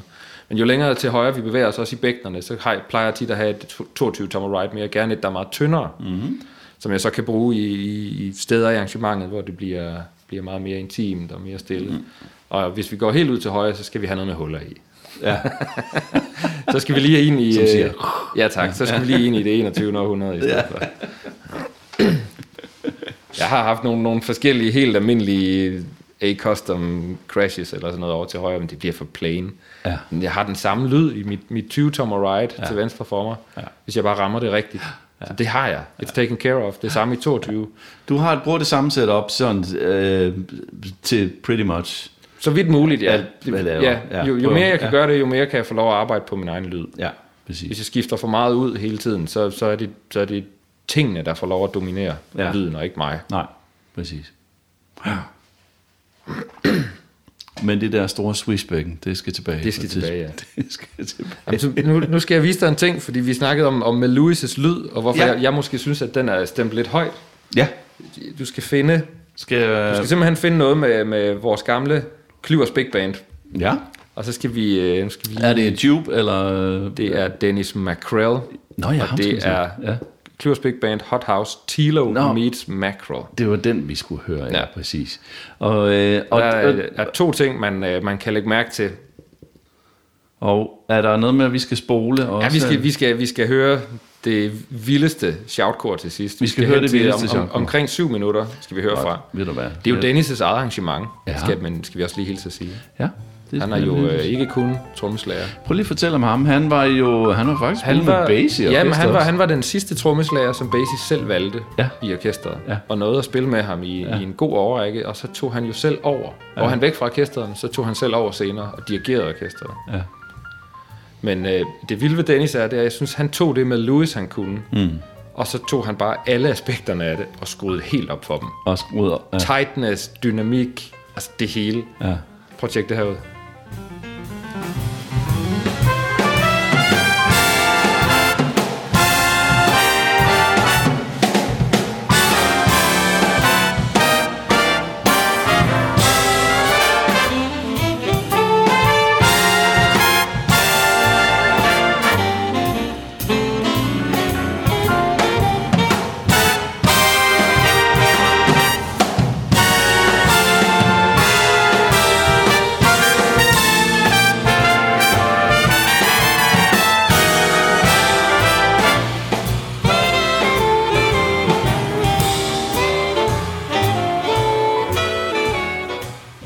Høre switchbækkenet. Ja, Spiller han på ja, nu? præcis.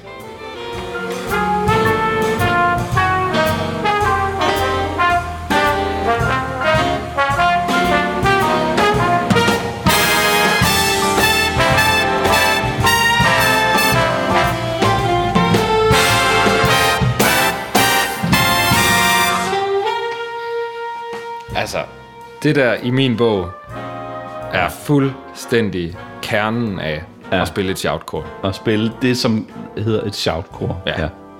Det skal vi lige forklare for dem, der ikke ved, hvad et shoutcore Men det er jo et, altså et, et stykke i et big band arrangement, et arrangement, der er fuldt ud arrangeret. Ja. Det er jo klimakset i et big band arrangement. Ja, præcis. Og det, det er det, der kræver af en trommeslager, at man simpelthen skruer helt op for alle aspekter. Dynamik og time og forsering. Og man skal, man skal kunne det der shoutcore. Man skal kende det Ja. helt ned ja. til benet. Ja. Men det, som der er vildt ved Dennis der, synes jeg, det er, at han formår... Det er jo så igen hans eget arrangement, men han formår bare at spille det altså så utrolig tight. Mm. Det er helt vildt. Mm. Og i forhold til lyd, som vi snakkede om tidligere, han sidder mm. og spiller på en 22-tommer store tromme. Ja, det gør han. Og, og tammer, som man kan høre, der er stemt godt og grundigt ned. Der er ikke meget tone i dem i virkeligheden. Og det, øh, altså, når han selv sidder og kører rundt på sættet, når, når, når han, han, sådan lige, han, han skifter meget mellem sådan lidt røre blødt ved en tam, hvis han lukker noget ned, du ved, en rum-agtigt. Mm. Der bliver næsten ikke rørt ved de der tammer. Det er mere store trummen, der får lov at virke. Og når der så endelig kommer et slag, så er det også altså, sylekraftigt. Ja. Altså, øh, øh, vi kender jo begge to Mads Berntsen, der spiller øh, klaver i, i, Aarhus Jazz Orchestra. Han fortalte mig jo, da de lavede den her plade, og at da de spillede meget med Dennis tilbage i, i hvad, starten af nullerne eller sådan noget, Ja. Hver gang at Dennis han pakkede ud, og han ligesom tog det her store 20-tommer crash frem, og alle bag bandmedlemmerne kunne jo se det på afstand. De begyndte jo sådan at, at skælve over at se det der bækken, fordi de vidste, når det rammer, så, når det bliver ramt, så gør det altså ondt. Så bliver det tordnende højt. Ja, det gør det. Ja. Det er sindssygt kraftigt, når det er kraftigt. Men så kan man jo så også høre, når han går ned, ja. og saxerne kommer ind der, han går på switchbækkene. Jamen, vi går langt ned. Vi går helt vildt langt ned. Ja. Det er jo ekstremt, i ordets rette forstand, ekstremt dynamisk. Mm. Det er toppen, og det er bunden. Hele tiden. Ja. Op, ned, op, ned, op, ned. Det er vildt fedt. Ja. Og den måde, han spiller de her setups på, altså op til nogle slag, hiver lige nogle 16 del frem, når det skal være, eller spiller en lille smule på tværs med nogle fjerdedels trioler, eller hvad han nu finder på. Mm. Det, jamen, jeg, jeg mangler næsten ord, for det er bare, det er så fedt. Det er Ja. så godt. Og det er simpelt. Det, det, det viser her, at simple fills er meget effektive. Ja, i sådan en sammenhæng I, for, i for- forhold til, vildt. til, til sådan et shoutcore, som vi bliver præsenteret for. Ja. Det ville have lyttet helt anderledes, hvis nu Dennis Chambers, eller en, en, en eller anden, ja, ja. Med, med, med alt for mange chops, eller Jamen, det er Vinnie det. Colaiuta, eller Ja, hvem ved Dave jeg, der- eller hvem der- Øh, Hvem, hvem nogle af de der chops, hvis man har sat dem op, ja. Det ville have været selvfølgelig en anden farve, det havde sikkert været fantastisk også, Ja. men, øh, men, men det er øh, det, det der med, at, at man trækker fra og spiller. Ja. noget, og spiller så simpelt som muligt i forhold til at få sat de der mm. figurer. Det er jo sådan, det er en af essenserne ved, ved big band trommespil, det, det er er, at man som trommeslager formår at gøre de her ting tydeligt. Ikke? Også, ikke?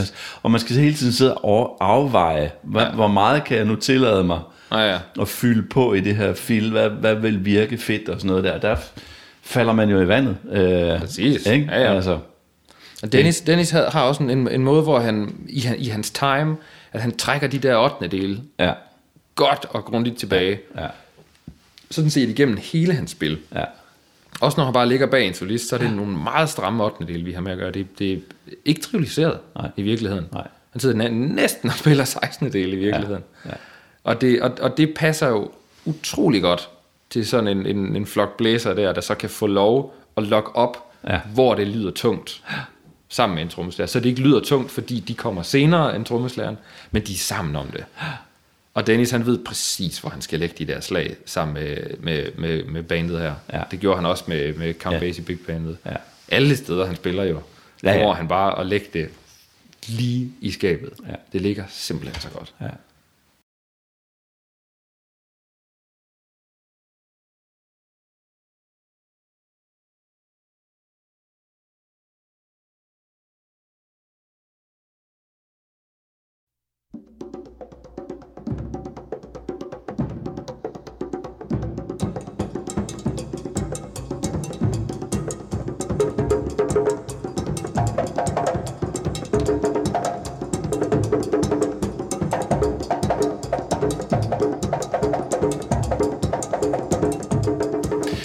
Lad os name droppe øh, en masse flere.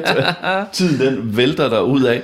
En masse øh, øh, fede big band trommeslager. Vi har snakket de gamle. Vi har snakket Sonny Payne, vi har snakket Buddy Rich, og vi har snakket Sam Woodyard, vi har snakket Mel Lewis. Mm. Nu snakker snakker vi Dennis McCrell. Der er vi jo lidt længere fremme. Ja, vi er, lidt, vi er jo, nu er vi oppe med nulevende folk. John? Riley. John Riley, som ja. Jo så er, Det er jo er Lewis' Lewis' øh, aftager i, præcis. i det berømte Va- Vanguard. Vanguard John Jazz Riley, som mange vil jo kende fra hans, øh, som øh, også en fremragende trommepædagog, du har fået undervisning Ja, ja, med ham. ja. Og Ja, Art of Bob har- Drumming-bøgerne jo. og øh, selvfølgelig hans øh, meget berømte øh, jazz-trommeskolebøger, Ja. øh, Beyond Bebop Drumming og Beyond the Art of Bob Drumming. Ja, han har faktisk aldrig lavet en big band, decideret big band Nej, det har han ikke. undervisningsbog. Nej. Det er faktisk meget tankevækkende Ja, i forhold til, lave. hvor kæmpe big band øh, ekspert han er. Så er der en anden øh, trommeslager her, som også er ud af den der Mel Lewis øh, skole her, som vi også elsker.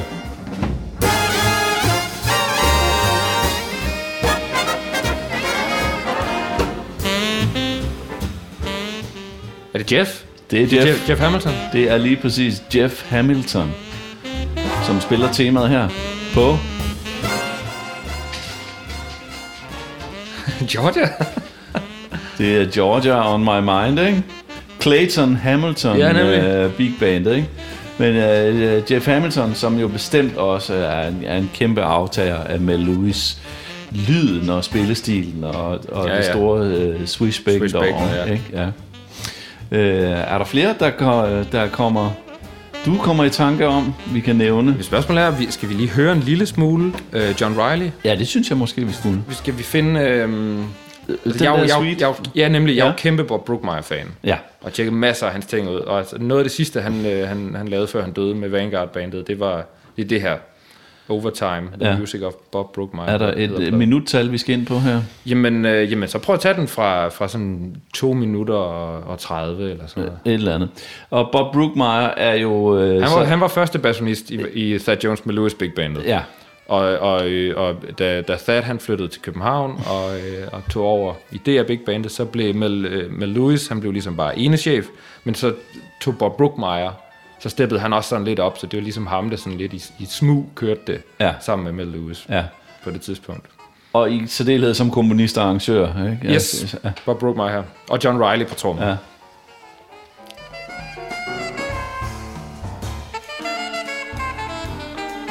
Moderne mm. klange lige pludselig.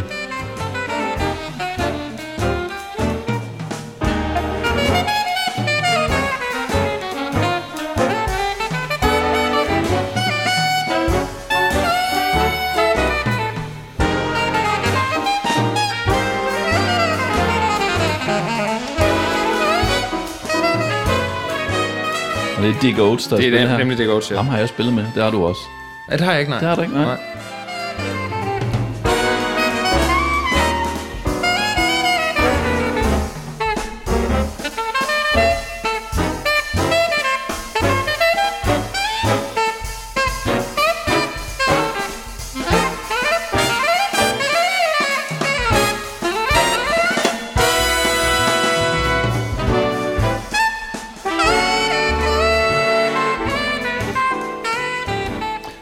zoomer ind på trommespillet igen, så kan man høre en trommeslager, der, der har styr på det der Fuldstændig. Men det, det, det, jeg Altså, synes, det, det, jeg synes, der er det fede her, og det, jeg synes, der er i altså mere og mere moderne big band musik, og altså Maria Schneider-skolen, altså øh, Bob Brookmeyers mm. gamle elever, Bob Brookmeyer selv, og altså hele den vibe der, hvor vi gik jo lidt fra i starten showbusiness, når der var, når der var altså trommefills og trommesolo, og så var det altså, og shoutkor og så videre, så videre, så var det ret ofte med trommeslageren i fokus. Ja.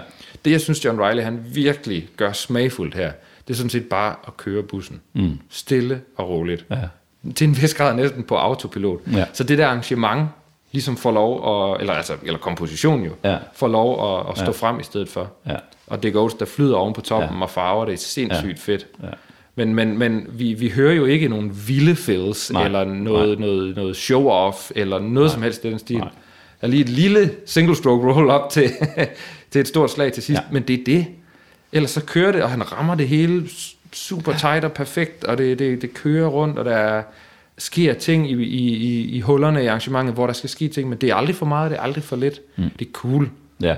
Det er virkelig, Lige præcis, det, det er en anden farve, og, og ja. Ja. det der med, om man hører Buddy Rich og de store der, hvor de tager så meget plads, hvor man nærmest Præcis. lige pludselig bare tre spotlight på trommeslageren, ikke også? Lige nøjagtigt, ja. Så hører man her noget big band trommespil, ja. Ja. som er underspillet, og som ligesom bare er en del af helheden, Det er jo det. i Og stedet det- og for det- at tage så meget plads. Præcis, ikke? og det er jo også en disciplin, og det er jo også noget, altså, som jeg i, selv går vildt meget op i. Jeg, jeg elsker jo selve arrangementerne, mm. og selve det stykke musik, der står nedskrevet til os. Ja. Jeg ser det også som min fornemmeste opgave, men hvordan kan jeg få det til at lyde godt? Ja. Det skal ikke nødvendigvis handle om mig. Nej. Det skal det nogle gange. Det skal det, hvis man spiller Fly Me to the Moon. Så skal det, ja. I, i de øh, små to sekunders intervaller her Ja, og der. ja. Men et nummer som det her, der kommer det aldrig til at handle om trommeslageren. Men hvis du tager ham væk, så dur det jo slet ikke. Nej. Men, men der er jo en, en disciplin og en, en, et, et virkelig fedt stykke arbejde i at stadig at få det til at lyde godt, og stadig at få det til at lyde fedt, men altså afmålt og med en, ikke, ikke med en vis distance, men, men du ved sådan, det, det, det må ikke blive for meget. Mm-hmm. Så tager det fokus fra arrangementet, og så falder den vibe, som Bob Brookmeyer her har lavet, så falder den til jorden. Mm. Så dur det ikke. Ja, og den kender du selvfølgelig også. Nu er vi tilbage til Mel Lewis, men nu ser du bare lige Bob Brookmeyer, men jeg, kan ikke, jeg elsker den her plade, hvor de spiller... Øhm, Ja, ja. Hello and goodbye. Hello and Goodbye. Ja. ja. Det er så igen Mel Lewis, Det er Mel der- Lewis, ja. der, altså spiller trommer her. Ja. Men øh, det nummer, det er så live fra The Village Vanguard i New York, ja. Ja. hvor de spiller Bob Brookmeyers...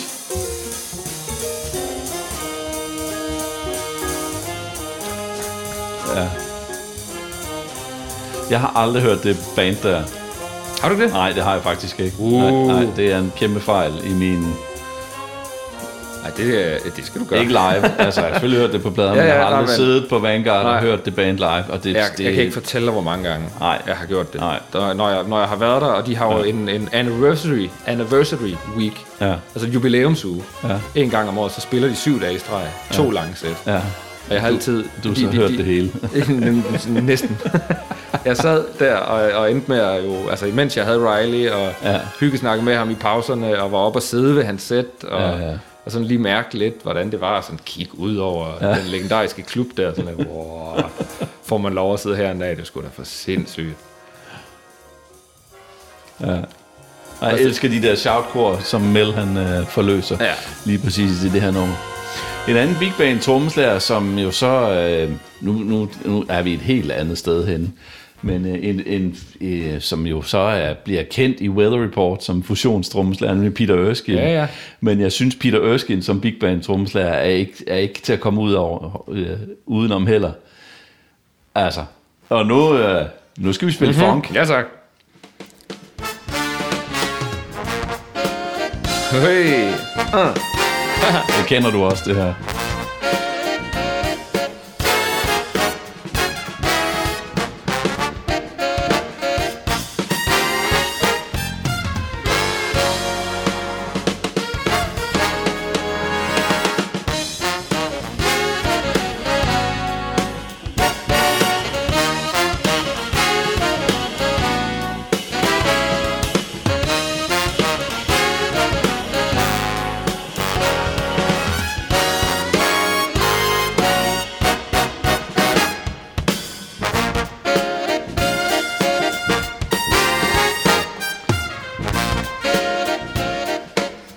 Bob Minzer Big Band, det her. Med Erskine på trommer. Og- Og Mike Stern på guitar. Ja, klart. Så nu er vi pludselig oppe i... nu, er det, nu er det blevet 80'er fusion for øh, med Big Band. Men, ja. Men, Erskine, men Peter Erskine som Big Band trommeslager, ja. altså, der står for mig som virkelig øh, en vigtig stemme også. Altså. Mm. Øh, Det er sjovt, fordi når- med det samme, jeg hørte, jeg har ikke tjekket Erskine så meget ud i forhold til hans big band spil, men, men hele øh, en, en, en pointe, der måske også er vigtig i forhold til, hvis man, hele det der med, hvis man gerne vil ind og spille big band, eller om det er vigtigt, at man får tjekket det ud. Altså selve Peter Erskines spil lige her, er jo måske i virkeligheden ikke særlig big band-agtigt i forhold til alt muligt andet, vi har, vi har, Nej. har snakket om og, og lyttet til. Hvis man, øh, hvis man fjerner hele big bandet, erstatter det med en, en hornsektion, mm. rangeret nogenlunde på samme måde, mm. så vil han spille det samme. ja. Der vil ikke være nogen forskel, vil jeg tro. Jeg kender ham ikke. Men det, altså, og, og det, det ser man igen, altså flere forskellige trommeslager lidt mere op igennem tiden, når, når, når, når, når da big bandet lige så stille ikke bevægede sig væk fra, men, men man fik flere og flere forskellige genrer ind over, og der blev aktiveret flere og flere forskellige trommeslager i sådan en big band sammenhæng, der jo kunne tage de chops, de har fra alle mulige andre genrer, mm. tage dem med ind i big band verden. Mm.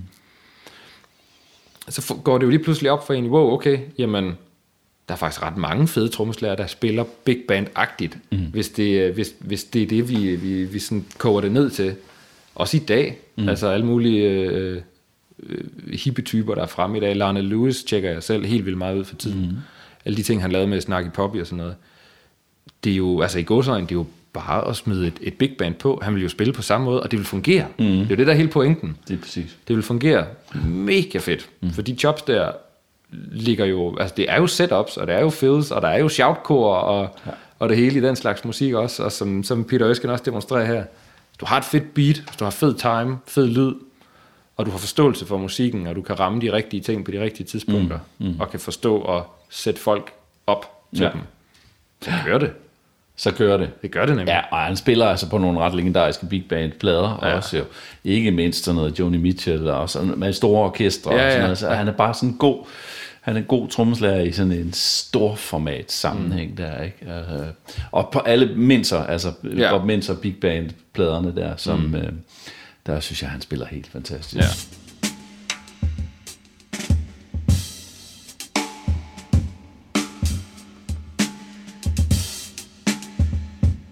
Ved du hvad, tiden den øh, høvler der ud af her, og vi skal også øh, på en eller anden måde finde ud af at runde af. Det kan vi ikke, fordi vi kunne blive ved i, øh, i, øh, i timevis her. Altså, du, øh, du sidder, du er, du, det er simpelthen dit job nu, at være øh, big band øh, trommeslager. Er Men det. du har jo flere ka- kasketter på. Du, er, du skriver, du arrangerer, du mm. komponerer. Du har ligesom lavet Big Band 360 graders modellen med, med både. Du står også foran og dirigerer et ja. ungdoms Big Band. Ja. Hvis øh, der er nogen, nogen øh, unge, der lytter herude og gerne vil i gang med det her, hvor skal, de, øh, hvor skal man henvende sig, hvis man gerne vil i gang med at spille trommer i et Big Band? Man skal spille trommer i big band. Ja. Man skal hive fat i sin nærmeste blæserven, Ja. og spørge, om øh, der er nogen big bands et sted i verden, der mangler en, øh, en trommeslager. Og så skal man, øh, man begynde at tjekke nogle af de øh, folk ud, vi har siddet og snakket om i dag. Mm. Og man skal øh, lige så stille få sig et, øh, et godt forhold til det at læse noget. Mm. Og man skal også øh, få et godt forhold til at afklare sig med det faktum, at man måske ikke selv er 100% øh, hvad skal man sige, time-mand længere, som i der er også en dirigent, man skal forholde sig til nogle gange. Og det er jo, det er jo sådan en, et helt kapitel for sig, det er som trommeslager at spille med en dirigent, og hvem har timen, hvornår, og skal man nogensinde give slip på den, og skal man bare øh, overrule, hvis, det, hvis man ikke er tilfreds, eller alle mulige forskellige ting. Men der er ligesom nogle, øh, nogle, nogle ting, man skal, man skal tage fat i. Navnlig det med noder er vigtigt. Mm. Få læst en, øh, en dirigent. Spørg, hvad betyder det, når du gør sådan? Hvad, ja.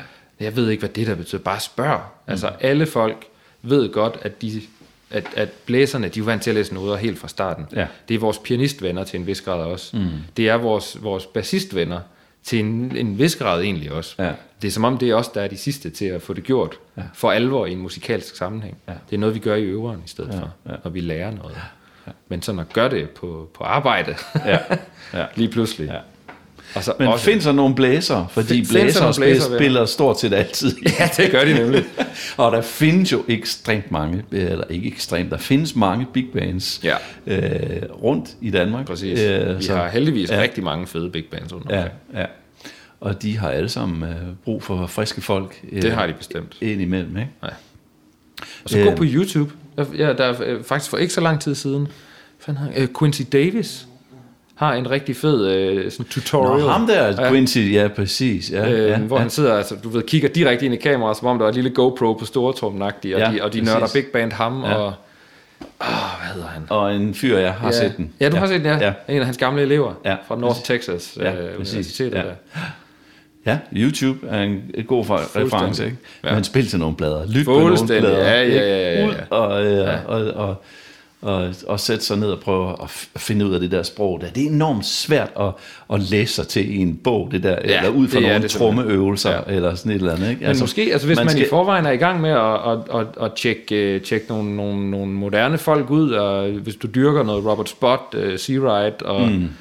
altså whatever du har gang i, noget Chris Dave, og, og så videre, så videre. Læg mærke til, hvis de spiller i sammenhæng, hvor der er lidt flere mennesker, og der er lidt mere, øh, lidt mere ensemblespil, som vi mm. kan lide at kalde det, mm. og sådan noget. Men læg mærke til, at nogle af de chops, de hiver frem der, Ja. jo faktisk er det, de, de egentlig normalt også bruger, og som er det, vi har brug for i big band sammenhæng. Mm. Men man, man, øh, man, man skal lige hive sin, sin, øh, sin, hvad hedder det, sin funkfyr frem en gang imellem, Ja. ja. hvis det er det, man har brug for. Ja, præcis, ja. Og så skal man ikke være så nervøs for det med de der noder der. Nej. Altså ikke, altså man skal, man skal, altså egentlig bare komme i gang. Ja, Ikke? fuldstændig. Altså, Absolut. ja, ikke? Kan man spille, øh, kan man spille godt groove og ramme et fire år og et to år, Ja. Så er der lang vej nu, men det er en god start. men er vi ikke enige om fire, to år og fire år, det er det mest, øh, Og det er de mest brugte, ja. det er de mest brugte. Ja. Tre år er hip. Et Tre år er hip, ja, Ja. præcis, men Og, og et år er overraskende. et år, den kommer sjældent, altså, ikke? Altså, men fire år, den, Ja, hvis du har den, så, øh, den, så er du hjemme i de fleste den nede og kan tælle til 8 og 16. Ja, præcis, Og, noget, ja. og holde så, lidt så, form. så, så svært er det virkelig. Ikke? Og så høre lidt efter. Ja. Lyt efter de der lead-folk der. Ikke? Det, er, det, er, Ja. det er typisk dem, der man skal lytte efter. Der sidder så mange lead-spillere i hver sektion. Det er jo det. Som er, er god at lytte ind på.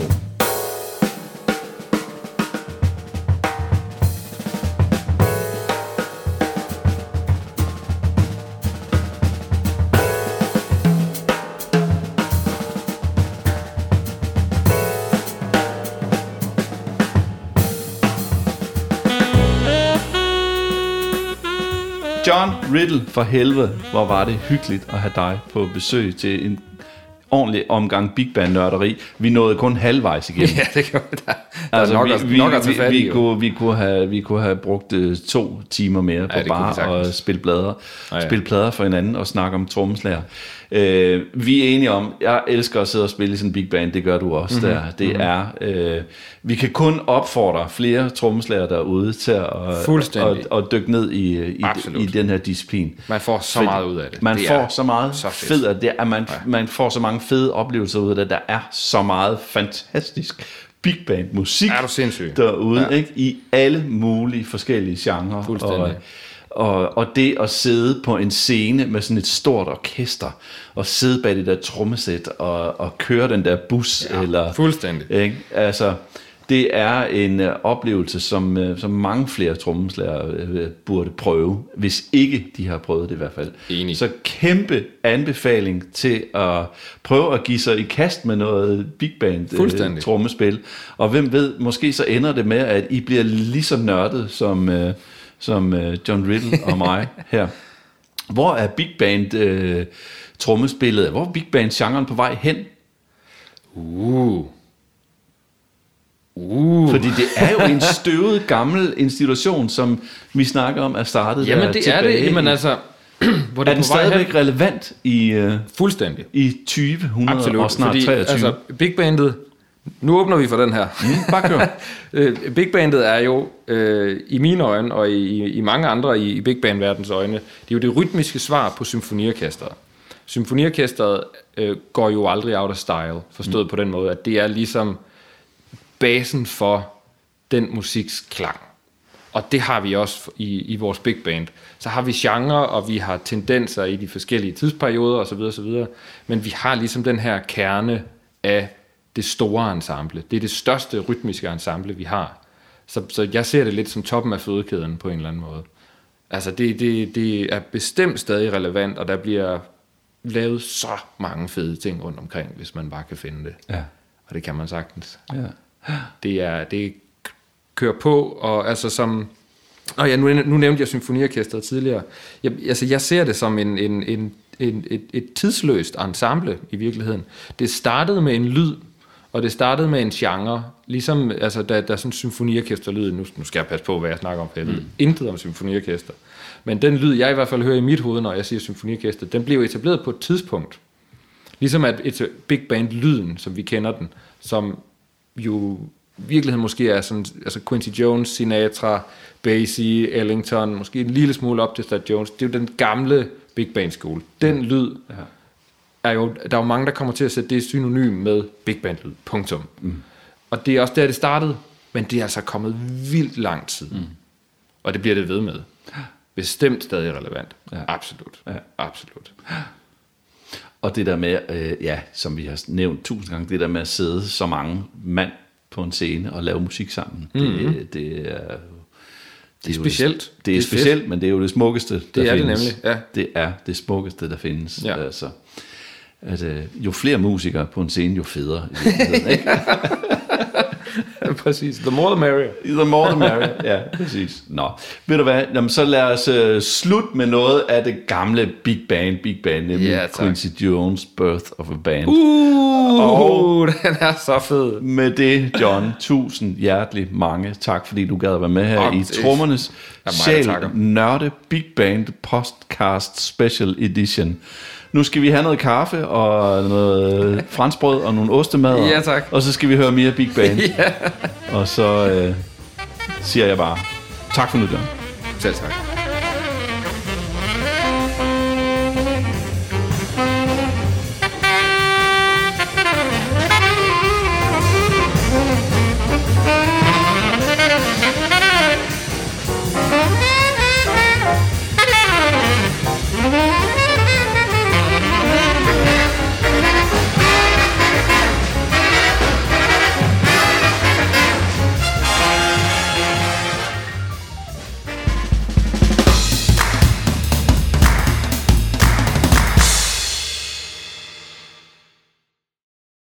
Lucky Land slots, you can get lucky just about anywhere. This is your captain speaking. Uh, we've got clear runway and the weather's fine, but we're just going to circle up here a while and uh, get lucky. No, no, nothing like that. It's just these cash prizes add up quick. So I suggest you sit back, keep your tray table upright, and start getting lucky. Play for free at LuckyLandSlots.com. Are you feeling lucky? No purchase necessary. Void where prohibited by law. 18 plus terms and conditions apply. See website for details.